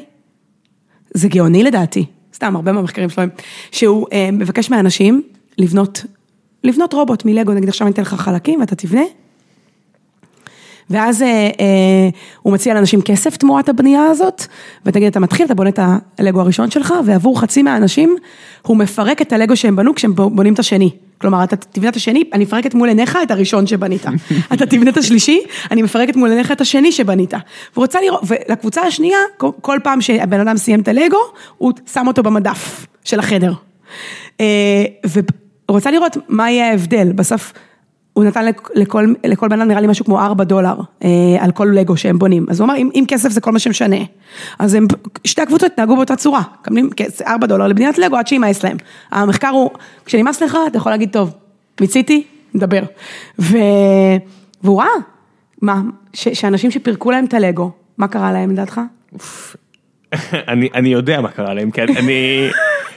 כי שוב, זה, זה, זה מעולמי, זה בדיוק זה, ברור שהם התעצבנו, ברור שהם מתבאסים, משמעות, לקח, שברת לי את המשמעות. שברת לי בדיוק, שברת לי את זה שמה שאני עושה הוא גדול מעצמי, שהוא, שהוא נשאר איפשהו. כן, המשפט עבדתי סתם, כן. זה אחד המשפטים שהכי, את יודעת, הכי צריך לנטרל אותם כמוקש, שנאמר, ראיתי את זה בבנק וראיתי את זה בכל מקום, המחשבה הזאת שעשית משהו סתם. המילה הזאת כל כך חזקה, היא כמעט חזקה כמו משמעות. ממש. כי יש אנשים, את יודעת, זה אוהב סיכון, אוהב להרוויח, זה אותו משקל. אז משמעות לעומת אי משמעות, לעומת סתם. יש אנשים שעבדתי סתם, יכול לרסק אותם פסיכולוגית. הרבה מאוד, אגב, אפרופו עבדתי, כשהגעתי לדנמרק, איפה שסיפרתי, לא יודעת אם אתה יודע, אבל דנמרק, אה, היה מחקר באו"ם למדינות המאושרות בעולם, האו"ם חקרה את זה, קלמן המציא שאלון, וחקר כבר כמה שנים שחוקרים לא רק אה, תוצר לאומי גולמי, אלא גם עושר של מדינות, מדד האושר. מדד העושר, איפה, איפה ישראל? אה, די גבוה, איזה ארבע, חמש? וואי, פרגנת לנו מאוד. כמה? יש 156 מדינות חברות באו"ם. ו? אה, נגיד מקום אחרון, רואנדה באפריקה. בוודאי. ישראל, מקום 11. 11, אוקיי. יפה, לפני ארצות הברית, לפני גרמניה, אפרופו ברלין והמילקי, לפני אה, אה, מדינות מערביות טובות הבעיה אחרות. הבעיה בארצות הברית, זה שהיא כל כך לא הומוגנית. כן. כי אם נשאל אנשים בפורטלנד, כנראה שהם עוברים אותנו, ואם נשאל. אנשים באיזה חור תחת, אז כנראה ניסו להגיד, אני אענה את התשובות של האו"ם, כמה הם השתדלו שזה יהיה הסקר. זה בעיה עם בחנו את זה מדינות בכל מיני גדולות, כן. דרכים, אבל אה, בכל מקרה, דנמרק, אה, אה, ישראל מקום 11, שאגב, עשו אחרי זה, אפרופו הערך בלחקור הצלחות, שדיברנו עליו, עשו, שאלו אחרי זה, ניסו להבין למה, מה מייחד את ה top 20 מדינות, כי זה הישג, אה, להיות כאלה, ומצאו שיש בישראל משהו שאנחנו מאוד מאוד חזקים בו. מזג אוויר טוב. שיוצא, אגב לדעתי, לדעתי זה בטוח משפיע, זה לא מה ברור, שהם מצאו. ברור. יש פה חיי אאוטדור נפלאים, מה? מה ברור. יש בעסקן? ספרי לי. אני אספר. כן. אה, איזה תחושת יחד כזאת, חוויה שנגיד נדירים האנשים בארץ, אתה יכול לשאול אותם האם כשאני צריך, יש לי על מי לסמוך, והתשובה שלהם היא לא. זה המערכון הזה בחמישייה, באמריקה אף אחד לא יעזור לך. הזקנה נופלת, אף אחד לא עזר לה לקום, איפה? בגבעתיים, באמריקה. אז אנשים יכולים להתלונן על זה לפעמים, אבל יש פה איזו חוויה מאוד עמוק, מאוד עוצמתית של, אה, של, של יחד, של שייכות, של מישהו לסמוך עליו, של קהילה. אה, אז זה סתם, אבל דנמרק הם מקום ראשון, למה התחלתי לספר את זה? הם, הם, אה, הם המקום הראשון, המדינה מאושרת בתבל? כן. וכשנחתתי, הם עשו מזה קמפיין שלם, אגב, כל דבר, הם, ממנפים אותו היום, אז נחתתי בקופנהגן, בתחילת שנה שעברה, ואיך שנחתתי אני מקבלת, You've reached the happiest place in the world, is it catching up on you? בוודאי, ואני נוסעת שם בדרך לסדנה. You've reached the happiest place in the world. Uh, uh, uh, how do you feel? How does it make you? וכשהגעתי לחבר'ה, אז בדיוק אפרופו, באתי לזה מעבודת סתם, בדיוק בוטל להם פרויקט שהם עבדו עליו שנה וחצי. הם חבר'ה אה, אה, בנו מוצר לקראת tape-out והחליטו בסוף שלא צריך את המוצר הזה והם ישבו על זה ימים ולילות שנה וחצי, 80 אנשים, ולא לא אמרו לי שכמה ימים לפני שאני מגיעה, בעצם הודיעו להם שהמוצר, מה שנקרא, לא יקרה. סקרצ'ט. כן, אה, אז איך שהגעתי אמרתי להם ש- their happiness does not catch up on me, אבל אה, כי קיבלתי בין חבורה של... אה, אני אני מקבלת פה הרבה באסה מכם. כן, אז מה אני אגיד לכם, ציפיתי ש... אה, סתם, אבל אה, הייתה שיחה ממש ממש טובה. ואני חושבת שכשלפעמים זה האילוצים, מה, מה, שבאתי להגיד זה שלפעמים אנחנו פשוט צריכים לעבוד סתם, החברה לא עשתה את זה בכוונה, השוק משתנה, אה, קבלת החלטות משתנה, וזה חלק, חלק מלהיות חברה עסקית, גם לחשב מסלול מחדש ולהגיד זה לא, טעויות, זה לא יקרה? וטעויות, ו... אבל אה, אה, מה שהיה נורא יפה לראות זה שיש למנהלים הרבה כוח באיך, באיך הם נותנים כותרת לעבודה הזאת, נגיד האם הם אומרים, שומעים, אפרופו עבודת סתם, כן, לא יקרה, שזה קצת הייתה החוויה שלהם בהתחלה, או מה הייתה הסיבה לזה שאנחנו חשבנו ללכת לכיוון הזה ובסוף החלטנו שלא, לערב אנשים, אחרוני המקודדים בדברים סופר אסטרטגיים שנתפס כאילו הם פחות רלוונטיים להם או מעניינים אותם, כן. וגם יותר מזה להגיד להם, תראו, הטכנולוגיה שפיתחתם תשרת אותנו, אינהאוס אולי, אה, אה, באיזה אופן היא תממשק עם דברים אחרים, כי בסוף אני מאמינה בזה, אני מכינה מלא מצגות נגיד, אנחנו, בוודאי, זה מאמינה בזה תמיד, שבחיים אה, דראפט A, שאני לא עושה בה שום שימוש היום, היא לא הייתה סתם, היא עזרה לי להגיע ל... לא משנה, לדראפט Z. זה, זה נכון, זה גם סוגיה כל כך קשה, אה, חוויתי אותה עם קצת מהצד, ואחרי זה גם דיברתי עם אה, אחד המנהלים שהיו קשורים לזה, במה שנהיה אפל ישראל, אז זה היה חברה קודמת, והמנהלים כבר ידעו תקופה.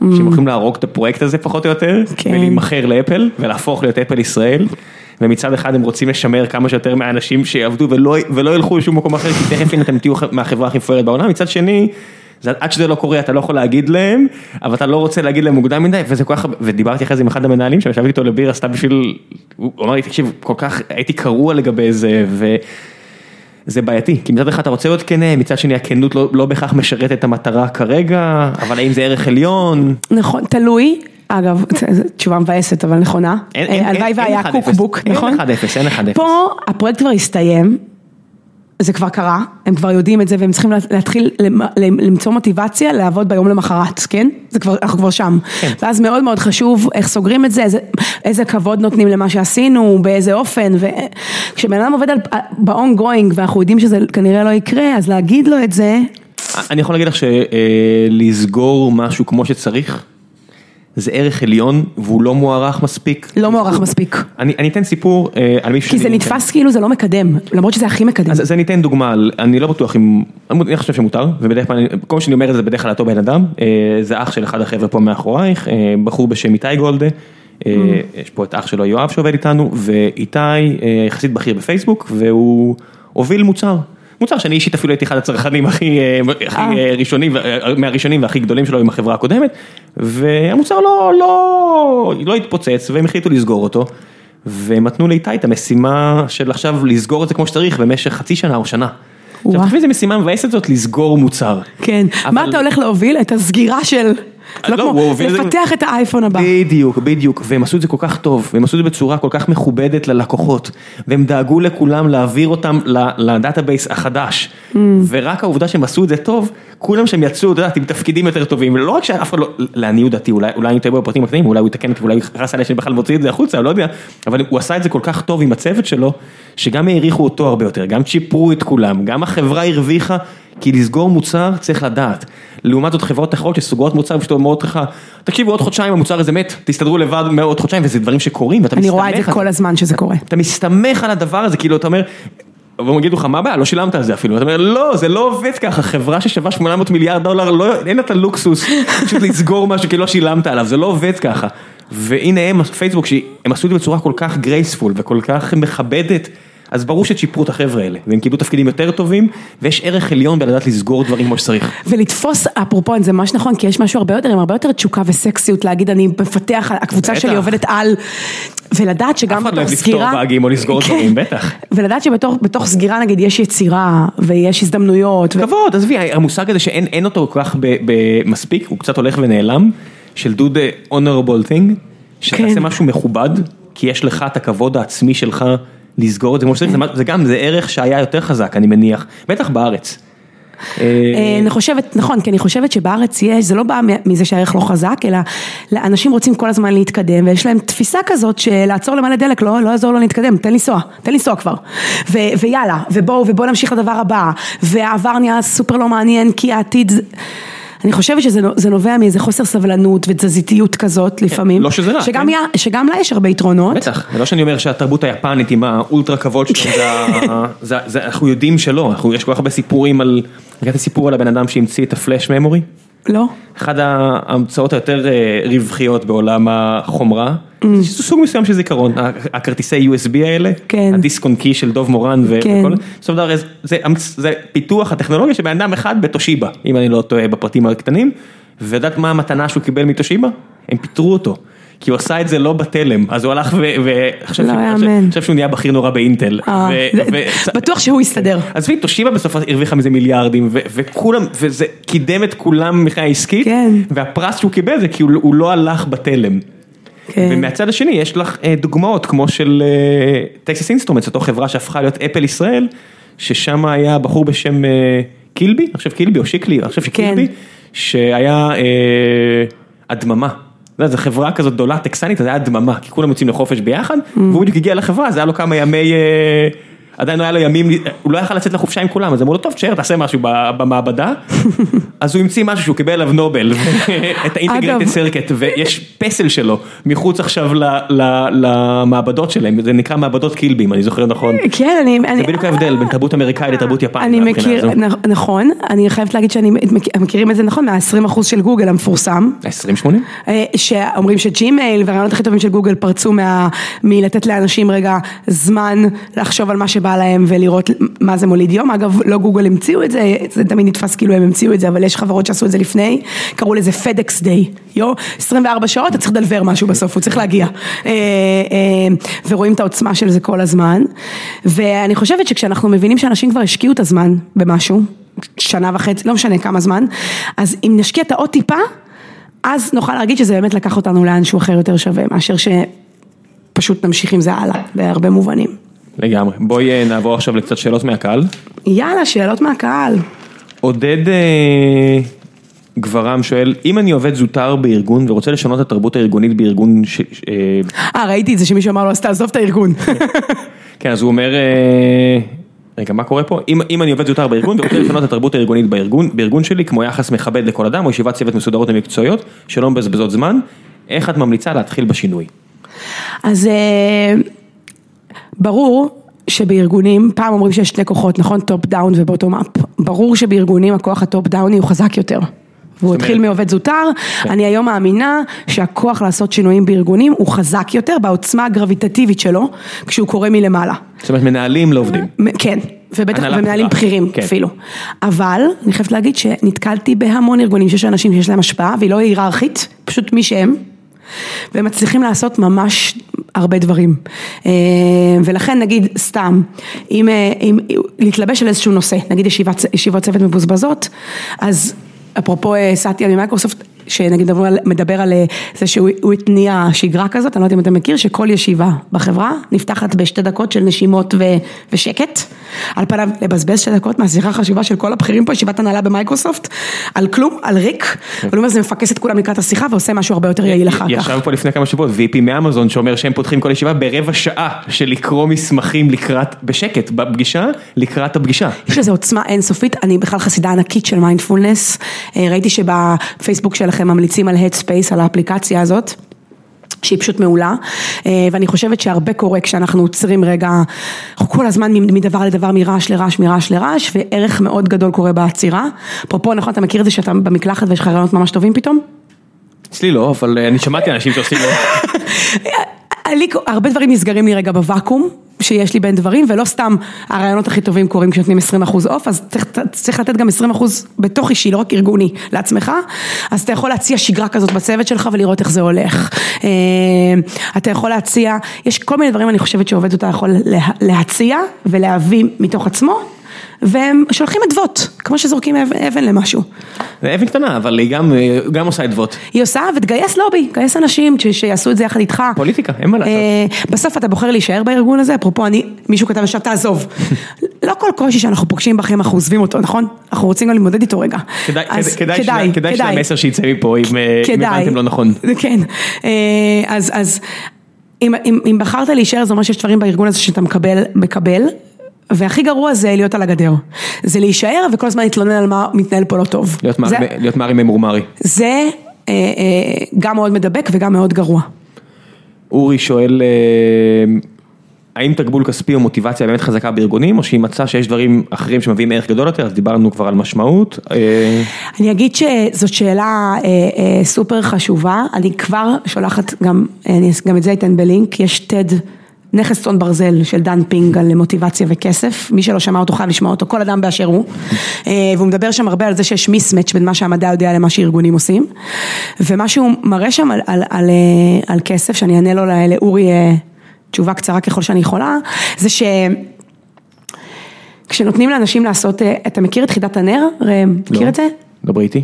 זה, זה חידה כזאת שנותנים לאנשים לפצח אותה, שנותנים לך עכשיו קופסת כפורים ונר. בחדר, ריק, שאין בו כלום, רק קירות, ואומרים לך, אתה צריך שהנר יהיה, אתה צריך שהנר יהיה מחובר לקיר, ושהשעווה לא תיפול על הרצפה. לאנשים מאוד קשה לפתור את זה. חומר למחשבה, לא, לא, זה. לא, לא נהרוס לאנשים. כן, אז רצו לראות האם כשאני מציע לבן אדם כסף על זה, הוא יעשה את זה יותר טוב מאשר שאני לא מציע לו כסף. לחצי מהאנשים אמרו, תקשיב, אנשים מצליחים פותרים את זה בעשר דקות, בנצ'מארק, ולחצי מהאנשים אמרו אם תפתור את זה ב... אם תפתור את זה בעשר דקות תקבל 100 דולר, בחמש דקות 200 דולר, סכומים גבוהים. סכומים משמעותיים. ממש. שאתה רוצה להרוויח אותם. כן. ומה שראו זה שכשאתם מציעים לאנשים כסף, הם נהיים משמעותית פחות טובים. הקבוצה שקיבלה כסף, הפגינה ביצועים, התרסקה מבחינת ביצועים, לעומת הקבוצה השנייה. כשנותנים את אותה משימה ועושים אותה קלה, יש דרך, אני לא רוצה להרוס לך, יש דרך לשאול את השאלה הזאת ואז התשובה היא ממש ברורה, לא מוסיפים פרט קטן וזה נהיה פתאום משימה סופר פשוטה, אז כסף הרים ביצועים בטירוף. מה הם אומרים על זה? אומרים שבמטלות פשוטות הרבה פעמים, כסף עוזר לנו לעשות עוד, עוד, עוד, עוד, להתקדם, ודווקא ברוב המטלות של המאה ה-21 שיש בהם הרבה עמימות והפתרון לא ברור והדרך היא מורכבת ו... כסף בדרך כלל מסרס יצירתיות וחוסם משהו במחשבה שלנו והוא הרבה פעמים פוגע. אז יש המון דרכים להניע אנשים שקשור באוטונומיה ומשמעות ולתחקר הצלחות ולעבוד לפי חוזקות, דברים שדיברנו עליהם פה. וצריך להוריד את הכסף to be out of the table, איך? לגמרי. בלשלם, כשאנשים עסוקים בזה שהם לא מקבלים שכר הוגן, או שהם מקבלים פחות מהשוק, אנשים עסוקים בהוגנות, וכסף צריך להיות, גם דן פינג אומר את זה מאוד יפה, כסף צריך להיות הוגן מספיק וראוי מספיק כדי שהוא ירד מהשיח, אחרת הוא יכול להיות מאוד מעצבן, אבל once is off the table, כמנהל יש דברים הרבה יותר חשובים שאני צריך להתמקד בהם מכסף, ואנשים היום, אפרופו על אגואים, זה, עושים דברים מכוחות הרבה יותר עמוקים, מאשר רק מרצון להרוויח, וכשזה כל מה שמניע אותי כל הזמן, אז מלא דברים נפגעים בדרך. כנראה שזה גם נכון גם ככל שאתה עולה במדרגות השכר, זאת אומרת, ככל שכסף הוא לא קונה לך באמת בריאות טובה יותר או דברים כאלה, אלא יותר חיסכון, את יודעת, ככל שאתה יותר עשיר בסופו של דבר, ככל שאתה מתוגמל יותר טוב, הערך של הכסף גם כנראה גם יורד. נכון. הערך הממשי לפחות, ולא הפסיכולוגי. אני, אני, אני מבינה מה שאתה אומר לגמרי, אבל אני חושבת שאנשים גם הרבה פעמים מייחסים לכסף יותר משמעות ממשהו, כמו המחקר על עושר, נכון? יש תמיד מחקר המפורסם, הגרף המפורסם הזה, מה, האם כסף עושה אנשים מאושרים? כן. ואז מראים, it takes you so far, עד לרמה מסוימת כן. אני מדבר- חיים נכון, שאין. בהם אפשרויות, עושים אנשים עצובים. מד- מדי, בסיסיות זה. אבל באיזשהו שלב מסוים, יש אנשים שחיים ברמת חיים טובה, וחושבים שעוד... יקנה שם המון המון אושר ומגלים שהדברים הדברים שמחזיקים הם יותר פנימיים. לגמרי, בגלל זה אני אומר, אני, אני בכל זאת עושה את, ההבדלה פה בין מי שלא מצליח לשלם את השכר דירה שלו, וזה מעסיק אותו 24/7, ופתאום אתה עושה, אתה מביא לו את האפשרות לעשות את זה, נכון. פתרת לו את הסוגיה. ברור, לא, לא, כסף צריך, צריך לפתור משהו עד לאיזה רמה מסוימת, אני רק אומרת שזה לא יכול להיות, הגזר ומקל הזה, גזר מתוק יותר, מקל אה, אה, קשוח יותר, זה לא עובד. אה, לא אה, לאורך כן. זמן, וזה גם הרבה פעמים מרסק את המוטיבציות הפנימיות, שאנשים עושים משהו מתוך תשוקה וכל הזמן מצמידים לאיזה תמריץ חיצוני, התשוקה קצת נהרסת גם. נכון, אה, לגמרי מסכים, וזה גם, זה משהו שעלה בשיחה עם, טוב, לא משנה, אני באתי להגיד משהו באיזה שיחה עם איזה, יזם שישבתי איתו, אבל אני לא לא אוציא את זה החוצה, כי אולי העובדים שלו שומעים והוא יתעצבן. כן, אני גם השתדלתי לא לדבר פה בשמות של לקוחות, צריך אה, רשות בדברים האלה. לגמרי לגמרי. אז אור תמיר אה, שואל, מה הדרך הטובה ביותר לסינון מועמדים לעבודה? איך מוודאים שהם מתאימים לא רק לתפקיד, אלא גם לארגון ולעובדים אחרים בצוות מחלקה חברה? אגב, זו שאלה מעולה, כי מלא פעמים אנחנו לוקחים מישהו בגלל שהוא, שיש לו, נגיד, הוא מקדד, מקודד מדהים, אז אני לוקח אותו. עכשיו, לפעמים זה מספיק, אני אהיה כנה, לפעמים זה מספיק. צריכים איזה גאון שיביא לנו איזה משהו וזה מספיק. בארגונים, אני מוצאת יותר ויותר שאנשים שמים לב, מנהלים, לגייס מישהו שיש לו, אפרופו השיחה שלנו, חוזקות משלימות לצוות. אגב, זה מה שיצא לי בדוקטורט, דיברנו קצת שחקרתי חוסן, ולא יודעת אם דיברנו על מה יצא, לא. אבל לא. אז, אה, אז אה, מה שיצא שם זה שחצי מהמחקר עשיתי בגולני, שהעברתי להם שאלונים והם שרו לי דוקטור, דוקטור, אני מאוהב, אבל... אה, גולני. כן, אבל אה, ממש, ממש ראינו שצוותים הטרוגנים, בחוזקות משלימות, ב, אה, אה, הם צוותים יותר חסיניים, יותר מתפקדים, יותר טובים, וזה לאו דווקא כי כל אחד מהאנשים הוא נורא חזק במשהו, אז לגייס מישהו ולבדוק אותו גם אה, תכונתית, ולבדוק גם אותו ביחס למה שיש לו, יכול להיות שהוא מהמם, אבל לא לפה. ביח... ואולי הוא, אני רואה ארגונים שאומרים, רציתי אותו לצוות הזה, אבל הכרתי אותו וגיליתי שהוא יותר מתאים לצוות הזה, זה מאוד אדפטיבי לעשות. אה, אז זה לדעתי אה, חשוב כן, לא פחות. זה זה יכול להיות חברה אדירה, אם היא יודעת לשמר כישרונות, פשוט להתאים אותם למקום הנכון. כן, ולא אגב, אני עובדת הרבה עם. משקיעים, אנשים שבוחרים להשקיע בסטארט-אפים וכולי, ואומרים לי שזה אחד הדברים שהם הכי שמים לב אליו כשסטארט-אפ מבקש כסף, מעבר למוצר ודברים שאנחנו כולנו יודעים, זה האינטראקציה בין האנשים שם.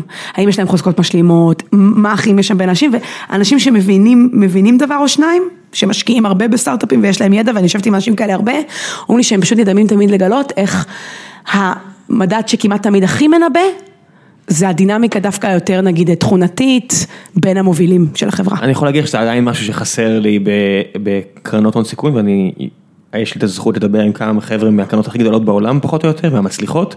כן. והם עדיין לא שם, מהבחינה של, אתה בא עכשיו להשקיע 50 מיליון דולר בחברה, ואתה עושה דו דיליג'נס כזה או אחר, אבל לא תשים מישהו מטעמך, שישב בצוות עכשיו יום יומיים. וייתן לך חוות דעת. האם זה כאילו, האם זה יותר מדי לבקש? אתה בא עכשיו לתת 50 מיליון דולר מאיזה קרן שגייסת מקרנות פנסיה ואחרות, ואין אין את הדבר הזה, לא, לא שמעתי שעושים את זה, אתה מדבר עם היזמים, אתה חוקר. את המודל העסקי, יש פורמה מטורף. הרבה פעמים מבקשים ממני, ביקשו ממני כמה קרנות, אני לא אגיד את השם, להיפגש עם היזמים, עם היזמים, גם ממני ביקשו. לא אבל בשביל שאני אעריך אותם בכלל בעולם המוצרי, אלא שאני אתן איזשהו אבחון פסיכולוגי. אז, אז גם אותי ביקשו כזה סתם לדבר, קרה שביקשו ממני לדבר פשוט עם חבר'ה, ותמיד אני אומר כן, כי אני תמיד שמח לעזור, וזה גם טוב במורד הדרך. איזה משפט יפה זה להגיד, שאני תמיד אומר כן, אפרופו אם מישהו רוצה לקחת משהו מהפודקאסט הזה, זה להגיד כמה שיותר כן. אה, השותפים שלי יגידו לך שהם אה, אנטי הסיפור הזה, והם קנו לי אה, חולצה וכוס, יש אה, ספל אה, ליד העמדה שלי, שרשום עליה את המילה נופ, ויש לי חולצה שרשום עליה את המילה נופ, כי אמרו לי, אתה אומר כן יותר מדי, וצריך לדעת גם... כל דבר בסוף אפשר לקחת אותו לאיזה abuse כזה, אבל אני חושבת שאנשים יותר אומרים לא מכן ב...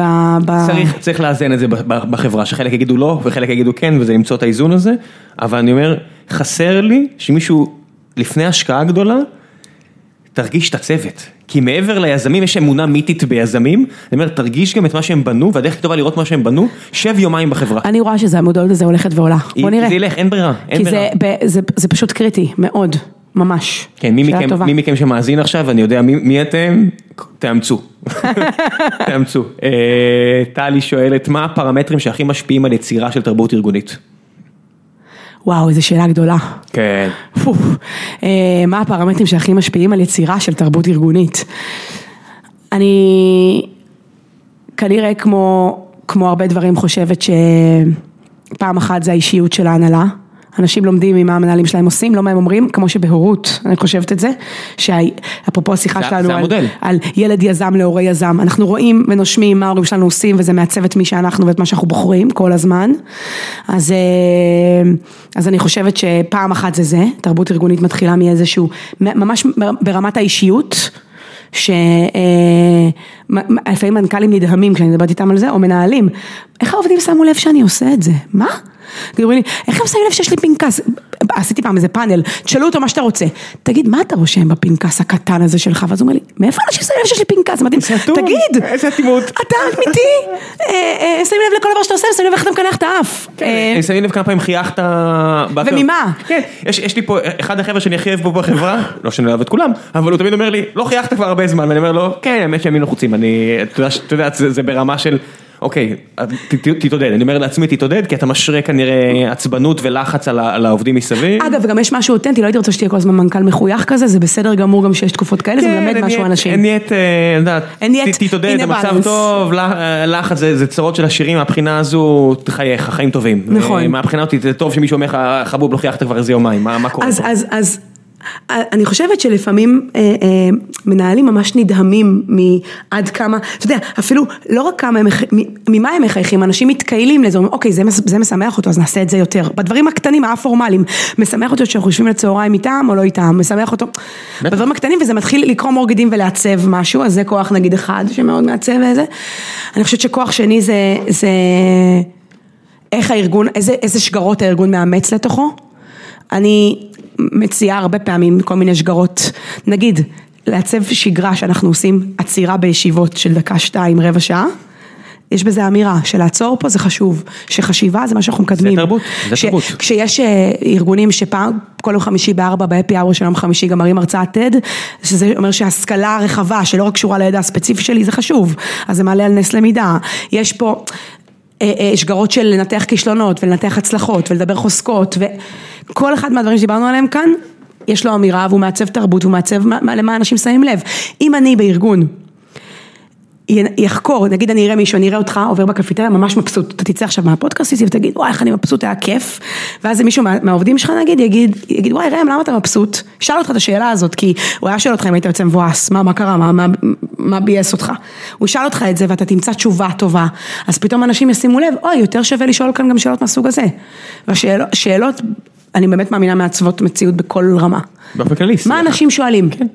אני חושבת שזה שאלות יותר חשובות ממה אנשים עונים, יותר חשוב מה אנשים בארגון הזה שואלים.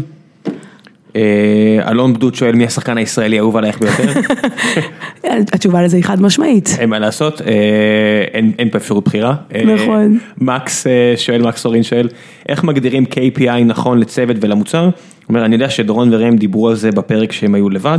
אה, אני עניתי לו, אה, אמרתי, יותר זה, אולי זה יותר שאלה ל product, אבל אני יכול לשאול לך את השאלה. אני, אני חושבת שזו שאלה מעולה ל product, אבל אני הרבה פעמים מגדירה עם מנהל, נגיד יש, יש מקומות כאלה מאוד רכים, שבהם ה-KPI הפסיכולוגיים הם סופר חשובים, למשל, אני, אני מתחיל לנהל צוות. מה זאת הצלחה שלי כמנהל? נכון שהצלחה של הצוות זה שהצוות ידלבר, בסדר. אבל מה, איך אני בתום שנה מהיום אגיד לעצמי הייתי מנהל טוב, בזכות מה? מה המדדים שלי? עזבי שנה, יש לנו אצלנו, אצלנו זה רבעוני או חצי שנתי, אתה צריך לתת שלוש מטרות שאתה הולך להגשים. כן, אז, אז, אבל רגע גם, גם אני מוצאת שאנשים יש להם מטרות מאוד ברורות בכל מה שנוגע לד- נוגע לדברים, אתה יודע, לסלעים שאני צריך להזיז. מה אם נגיד המטרות שלי כמנהל, שהאנשים האלה והאלה יהיו יותר טובים, שיהיה אחריי מישהו שיכול להמשיך אותי, שאנשים ירגישו שהם אה, מחויבים ומחוברים כאן וסופר מעניין להם. נתחיל, שלא יהיה ריבים בצוות. בוא נתחיל בדברים הכי הכי בסיסיים שאתה יכול לקחת כ- כאדם שאחראי אני. אדייק את זה קצת, אולי מי לא יהיה ריבים? שנדע להתווכח בטוב. לא, ריב זה... שנדע לא להסכים כן. בצורה שלא מערערת על לא, קיומנו מבחינתי זה כקבוצה. ריב, זה משהו שלא נפתר. כי מחלוקת, ויכוח, אפילו, אפילו ריב, אבל את יודעת מה, שלא יהיה ריבים לא פתורים. כן. ריב לא פתור זה גרוע. שדברים יהיו מדוברים. אגב, כן. זה בדיוק הדבר השני שמצאתי בדוקטורט שלי, אז יפה שהוא עלה ככה סתם ממך. שמה? שבדיוק את זה, שצוות אה, שיש בו איזשהו ביטחון, מרגיש שהוא יכול מאוד בקלות לא להסכים ולהתווכח ולקרוא תיגר על מה שקורה, אבל הכל תמיד מדובר, ו, ואז השונות דווקא מקדמת אותנו, כי לריבים יש, יש, יש חופש לריב, מאשר נגיד שאתה יודע, לא להסכים ולריב, זה אתה יודע שזה אחרי זה, לא נדבר על זה חצי שנה, או שזה ישאיר משקעים, או שזה יפגע בשייכות של כל אחד פה. צוות כן, טוב אם- אף פעם לא יכול. בוודאי, אם אתה קולט שיש שני חבר'ה שלא מדברים כי הם רבו ואתה אומר אוקיי זה הולך לנשוך אותי בטוסיק. יודע, אני גדלתי במשפחה כזאת שהיא לא משפחה קלאסית במובן של שני הורים, שלושה ילדים. כשסיפרתי את הסיפור בהתחלה, והרבה הייתי עסוקה בזה שכשאנחנו היינו רבים או מתווכחים, אז היה, הייתי הרבה פעמים מרגישה שיש איזה איום על, ה, על השלם. וכשלמדנו לעבוד איתו, אז משהו התחזק. ב... זה, זה למה זה כל כך עניין אותי הרבה פעמים, כי כאילו התמהיל המשפחתי שלנו הוא לא... לא רגיל. לא רגיל, אז הרבה פעמים אפשר לאיים עליו, נכון? אה, אה, אפשר אתה- לחשוב אתה שהרגיל- לא תגיד לי מה זה, לא, אתה לא אבא שלי. כן. אפשר לחשוב שהרגיל חסין. אפשר לחשוב שהרגיל חסין. לקח לי שנים להבין את זה, אתה כן, כן. בסוף. היית צריכה לדעת לקרוא ספרות רוסית, זה- זה נו- זה זה המשפט הראשון, כל המשפחות כן. וזה. אנה קרנינה. כן, כל המשפחות המאושרות. המאושרות דומות זו לזו, אך כל המשפחות האומללות, כל אחת אומללה על פי דרכה. כמה אני לא מסכימה. בוודאי שלא, כי הנקודה, עזבי מאושר, לא מאושר, זה זה כולם, הב- הבעיות הן בעיות, זה לא משנה מה הנקודת מוצא. וגם, אפרופו, תחקור למה, למה המשפחות הן מאושרות. שהתח... לפני שהתחתנתי ולמדתי פסיכולוגיה, הייתי כזה קצת מאושרת לפני החתונה, טרם החתונה. אז כל הפסיכולוגים ב- במחקר, מיכל, מה יש שם עוד חוץ משמחה? יש שם חרדה מאיבוד העצמאות, יש שם אה, חשש ל... לפעמים אפשר גם להיות שמח, זה עמוק וזה חכם. אה, איך אביתר בנאי אמר בפוסט, מה שקראתי עכשיו בעיתון הארץ, יש איזו תפיסה כזאת ששמחה היא פשוטה והיא נחלתם של הבורים, וה, והעצב והדיכאון הוא עמוק מיני ים, הוא אמר. וזה פשוט לא נכון. כן, נשמור את זה לפילוסופים צרפתיים אה, כן. double מדוכאים. click it. כן, double. click למה הבן אדם מבסוט, תקבל שם תשובות חזקות. לפני שנעבור לחלק האחרון, אני אספר שבסוף כל פרק אני משאיר מקום לאורחת או לאורח אה, לקדם מה שבא לכם לקדם, או לך לקדם, אה, לספר על מה שבא לך לספר מהבחינה הזו. אין לנו רגולציה, צאי לדרך, איזה מכון שבא לך לקדם, איזה, את, את האתר שלך, את העבודה שלך, ספר שקראת, שכתבת, מה שבא לך. אז אני אקדם שני דברים, אחד, איזה אני כן ארשום ברשותך? אחד אה, באמת אה, נגיד עבור אה, עצמי, והשני סתם כי בא לי לקדם את לך. זה משמעותי. מה שבא אני לך. אתחיל מספר ממש טוב שקראתי עכשיו, שהוא הספר של עינת נת- ענת נתן, חיים משלי, ספר על הורות, מ- מ- ההורים שבינינו. אה, אין לי שום קשר איתה ישיר, אין, לא, אין לי שום... מה זה משנה? כן. גם אם כן, מה זה משנה? אם אם את ממליצה, את ממליצה. לא, אה, אבל אני, אולי תשמע את זה ותש, ותדע שזה ממש היה לי משמעותי. אני חושבת שהיא היא אמרה שם דברים שאני מאוד מסכימה איתם, שקורים המון בארגונים, בתוך הורות, ואני אגיד משפט אחד שממש נגע בי, והיא אומרת אה, שכהורה יש לנו אחריות לזהות מתי אנחנו מגיבים לילדים שלנו באופן אוטומטי, ולייצר שם רווח ולהגיב אליהם מתוך איזה בחירה, כדי לברוא להם תכונות שאנחנו רוצים, לברוא בהם יש, כשאנחנו נגיד רואים את הילד שלנו, הרבה פעמים יש לנו נטייה להגיד הוא לא מספיק ככה, והוא לא מספיק ככה, והיא לא מספיק ככה, ויש לנו איזה פנטזיה של איך ציפינו שהילדים שלנו יהיו, ואז המפגש עם הילדים עצמם, ומה מה קורה כן. באמצע. והיא אומרת, היכולת שלך לראות משהו שאתה אוהב שהילד שלך עשה ועושה את זה נורא בקטנה, אתה רוצה שהוא יעשה את זה הרבה יותר, ושם למחוא לו כפיים ולחזק את זה ולראות את זה, אה, שם, שם הילד שלך גדל באופן דרמטי ונהיה אדם עם מסוגלות עצמית מאוד גבוהה ועם הרבה יכולות בהורות, שלא רק מהירה כשזה לא עובד, נכון? הילד משחק מלא זמן עם עצמו, פתאום משחק על הקיר, ההורה בא. אלא מאוד לפרגן על מה חיזוק ש- חיובי, זה. חשוב. לפעמים אני מרגישה שחיזוק חיובי מרדד את זה קצת, אבל באמת לברוא תכונות, לייצר יותר יש. זה מזכיר לי איזה סיפור קטן שאני אספר אותו, אה, אה, שסבתא שלי עשתה למעני, לא זכיתי להכיר את סבא וסבתא שלי משני הצדדים, כי הם נפטרו לפני שנולדתי. אז בעצם יש לי את אימא של צביקה, אבא של האחים שלי, שהיא חוגגת 90 בינואר, מי שרוצה לארגן לה מסיבה. אה, והיא אה, בירכה אותי לפני שהתגייסתי לצבא, שזה בכל זאת מעמד בחייו של אדם, הוא הולך לאיזה מקום. וסיפרה לי סיפור שלא ידעתי על עצמי. כשהייתי בת תשע, אה, הלכתי איתם לבריכה, איתה ועם בן דוד שלי, אה, והיא מספרת איך היא עשתה מחדל והביאה רק משקפת אחת, עם שני נכדים, אה, והחנות הייתה סגורה. ואז היא אומרת שהיה שם איזה רגע, בן דוד שלי חטף לי את המשקפת ואמר, היא בכלל לא סבתא שלך, זה המשקפת שלי, סבתא שלי ומשקפת שלי. הוא הבן של האח של צביקה שנהרג. והיא אומרת שהיא עמדה שם כל כך עצובה בשבילי, איך הוא אמר לי את זה, הוא היה בן 11, אני בת 9. מה, אני, מה היא תגיד, מה זה, והיא אומרת, לפני ששמתי לב, ענית לו ואמרת לו, עופר, היא בחרה להיות סבתא שלי, היא הייתה חייבת להיות סבתא שלך, ולכן המשקפת שלי תביא לי. והוא תמיד העריך טיעון לוגי טוב, נתן לי את המשקפת, צחיתי. ואז היא אמרה, זה באמת טיעון לוגי טוב. אני לא זוכרת את זה, שזה קטע, גיל תשע, יש לנו ממנו זיכרונות. כן, אבל את לא זוכרת הכל, למה שתזכרי... לא זכרתי את זה, אם היא לא הייתה מספרת לי, לא הייתי יודעת שזה קרה, שזה אחלה דבר לדעת שקרה. כן. והיא אמרה לי את זה בהקשר של, את תמיד יודעת לייצר יחסים שיש בהם בחירה טובה כזאת. ו- וזה זה חוזקה שהיא בעצם פעם ראשונה נתנה לה שם מבחינתי, והיא ליוותה אותי אחרי זה, בצבא, בבחירות המקצועיות שעשיתי, ואני חושבת שזו מתנה ענקית שאנחנו לתת למישהו, לספר לו סיפור על עצמו, אפילו לא להגיד לו חוזקה בכותרת סיפור, כששמנו לב אליו. ודרך זה לתת שם לאיזה חוזקה שיש לו, ואני שואלת את זה הרבה מאוד אנשים, מתי גילית על עצמך איזה יכולת שיש לך, אה, דרך התנסות, או דרך זה שמישהו אמר לך משהו זר, קרוב, האם אנחנו עושים את זה עבור אחרים, אה, האם אנחנו עושים את זה כמנהלים לעובדים שלנו, כהורים לילדים שלנו, כבני זוג, לבני זוג שלנו, כשותפים בסטארט-אפ לשותפים שלנו. חי- חיזוק חיובי עצמי.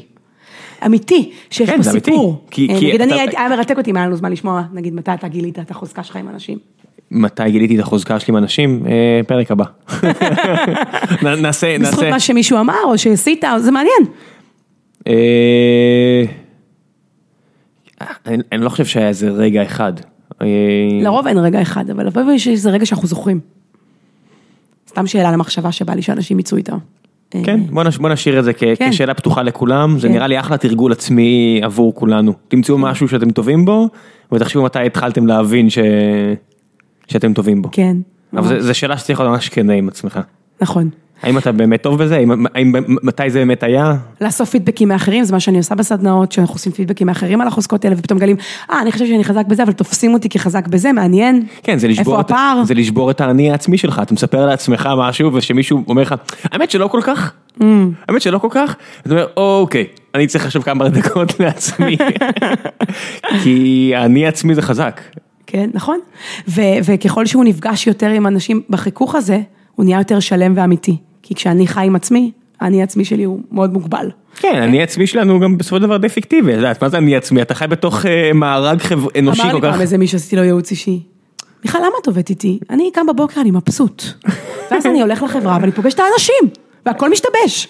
תעבדי איתם. תעבדי איתם, מה הסיפור הזה? מה אני? כל אחד והמודעות שלו, אפרופו, כן. ל- לגמרי, אנשים- אנשים פנקסים. כן, ממש ככה. טוב, נראה לי אה, נפרוש בשיא. יאללה, היה ממש כיף. תודה רבה רבה רבה. תודה. אה, נשאיר את האנשים עם התרגיל הזה, אנחנו נביא אותך עוד פעם. ואנחנו, אני אומר אולי, אה, אולי, לא יודע אם שדורון יגיע הפעם, אבל אולי לפעם הבאה. הוא פה, כל. רבעון. אז אני כל. רבעון, אני אביא אז אני אותו. גם אהיה עם פחות חלב. כן, ואנחנו נעשה... צריך לשאוב פחות, כן. אנשים לא יודעים שילדת לפני איזה ארבעה חודשים, נראה לי זה? אמרתי את זה. אמרת את זה? כן. אוקיי, אז אז הנה, אנשים עכשיו יודעים, לא זכרתי מה אמרת לפני או אחרי ההקלטה. פעם הבאה נביא את זה עם דורון ונעשה אה, טיפול זוגי. יאללה. ביי.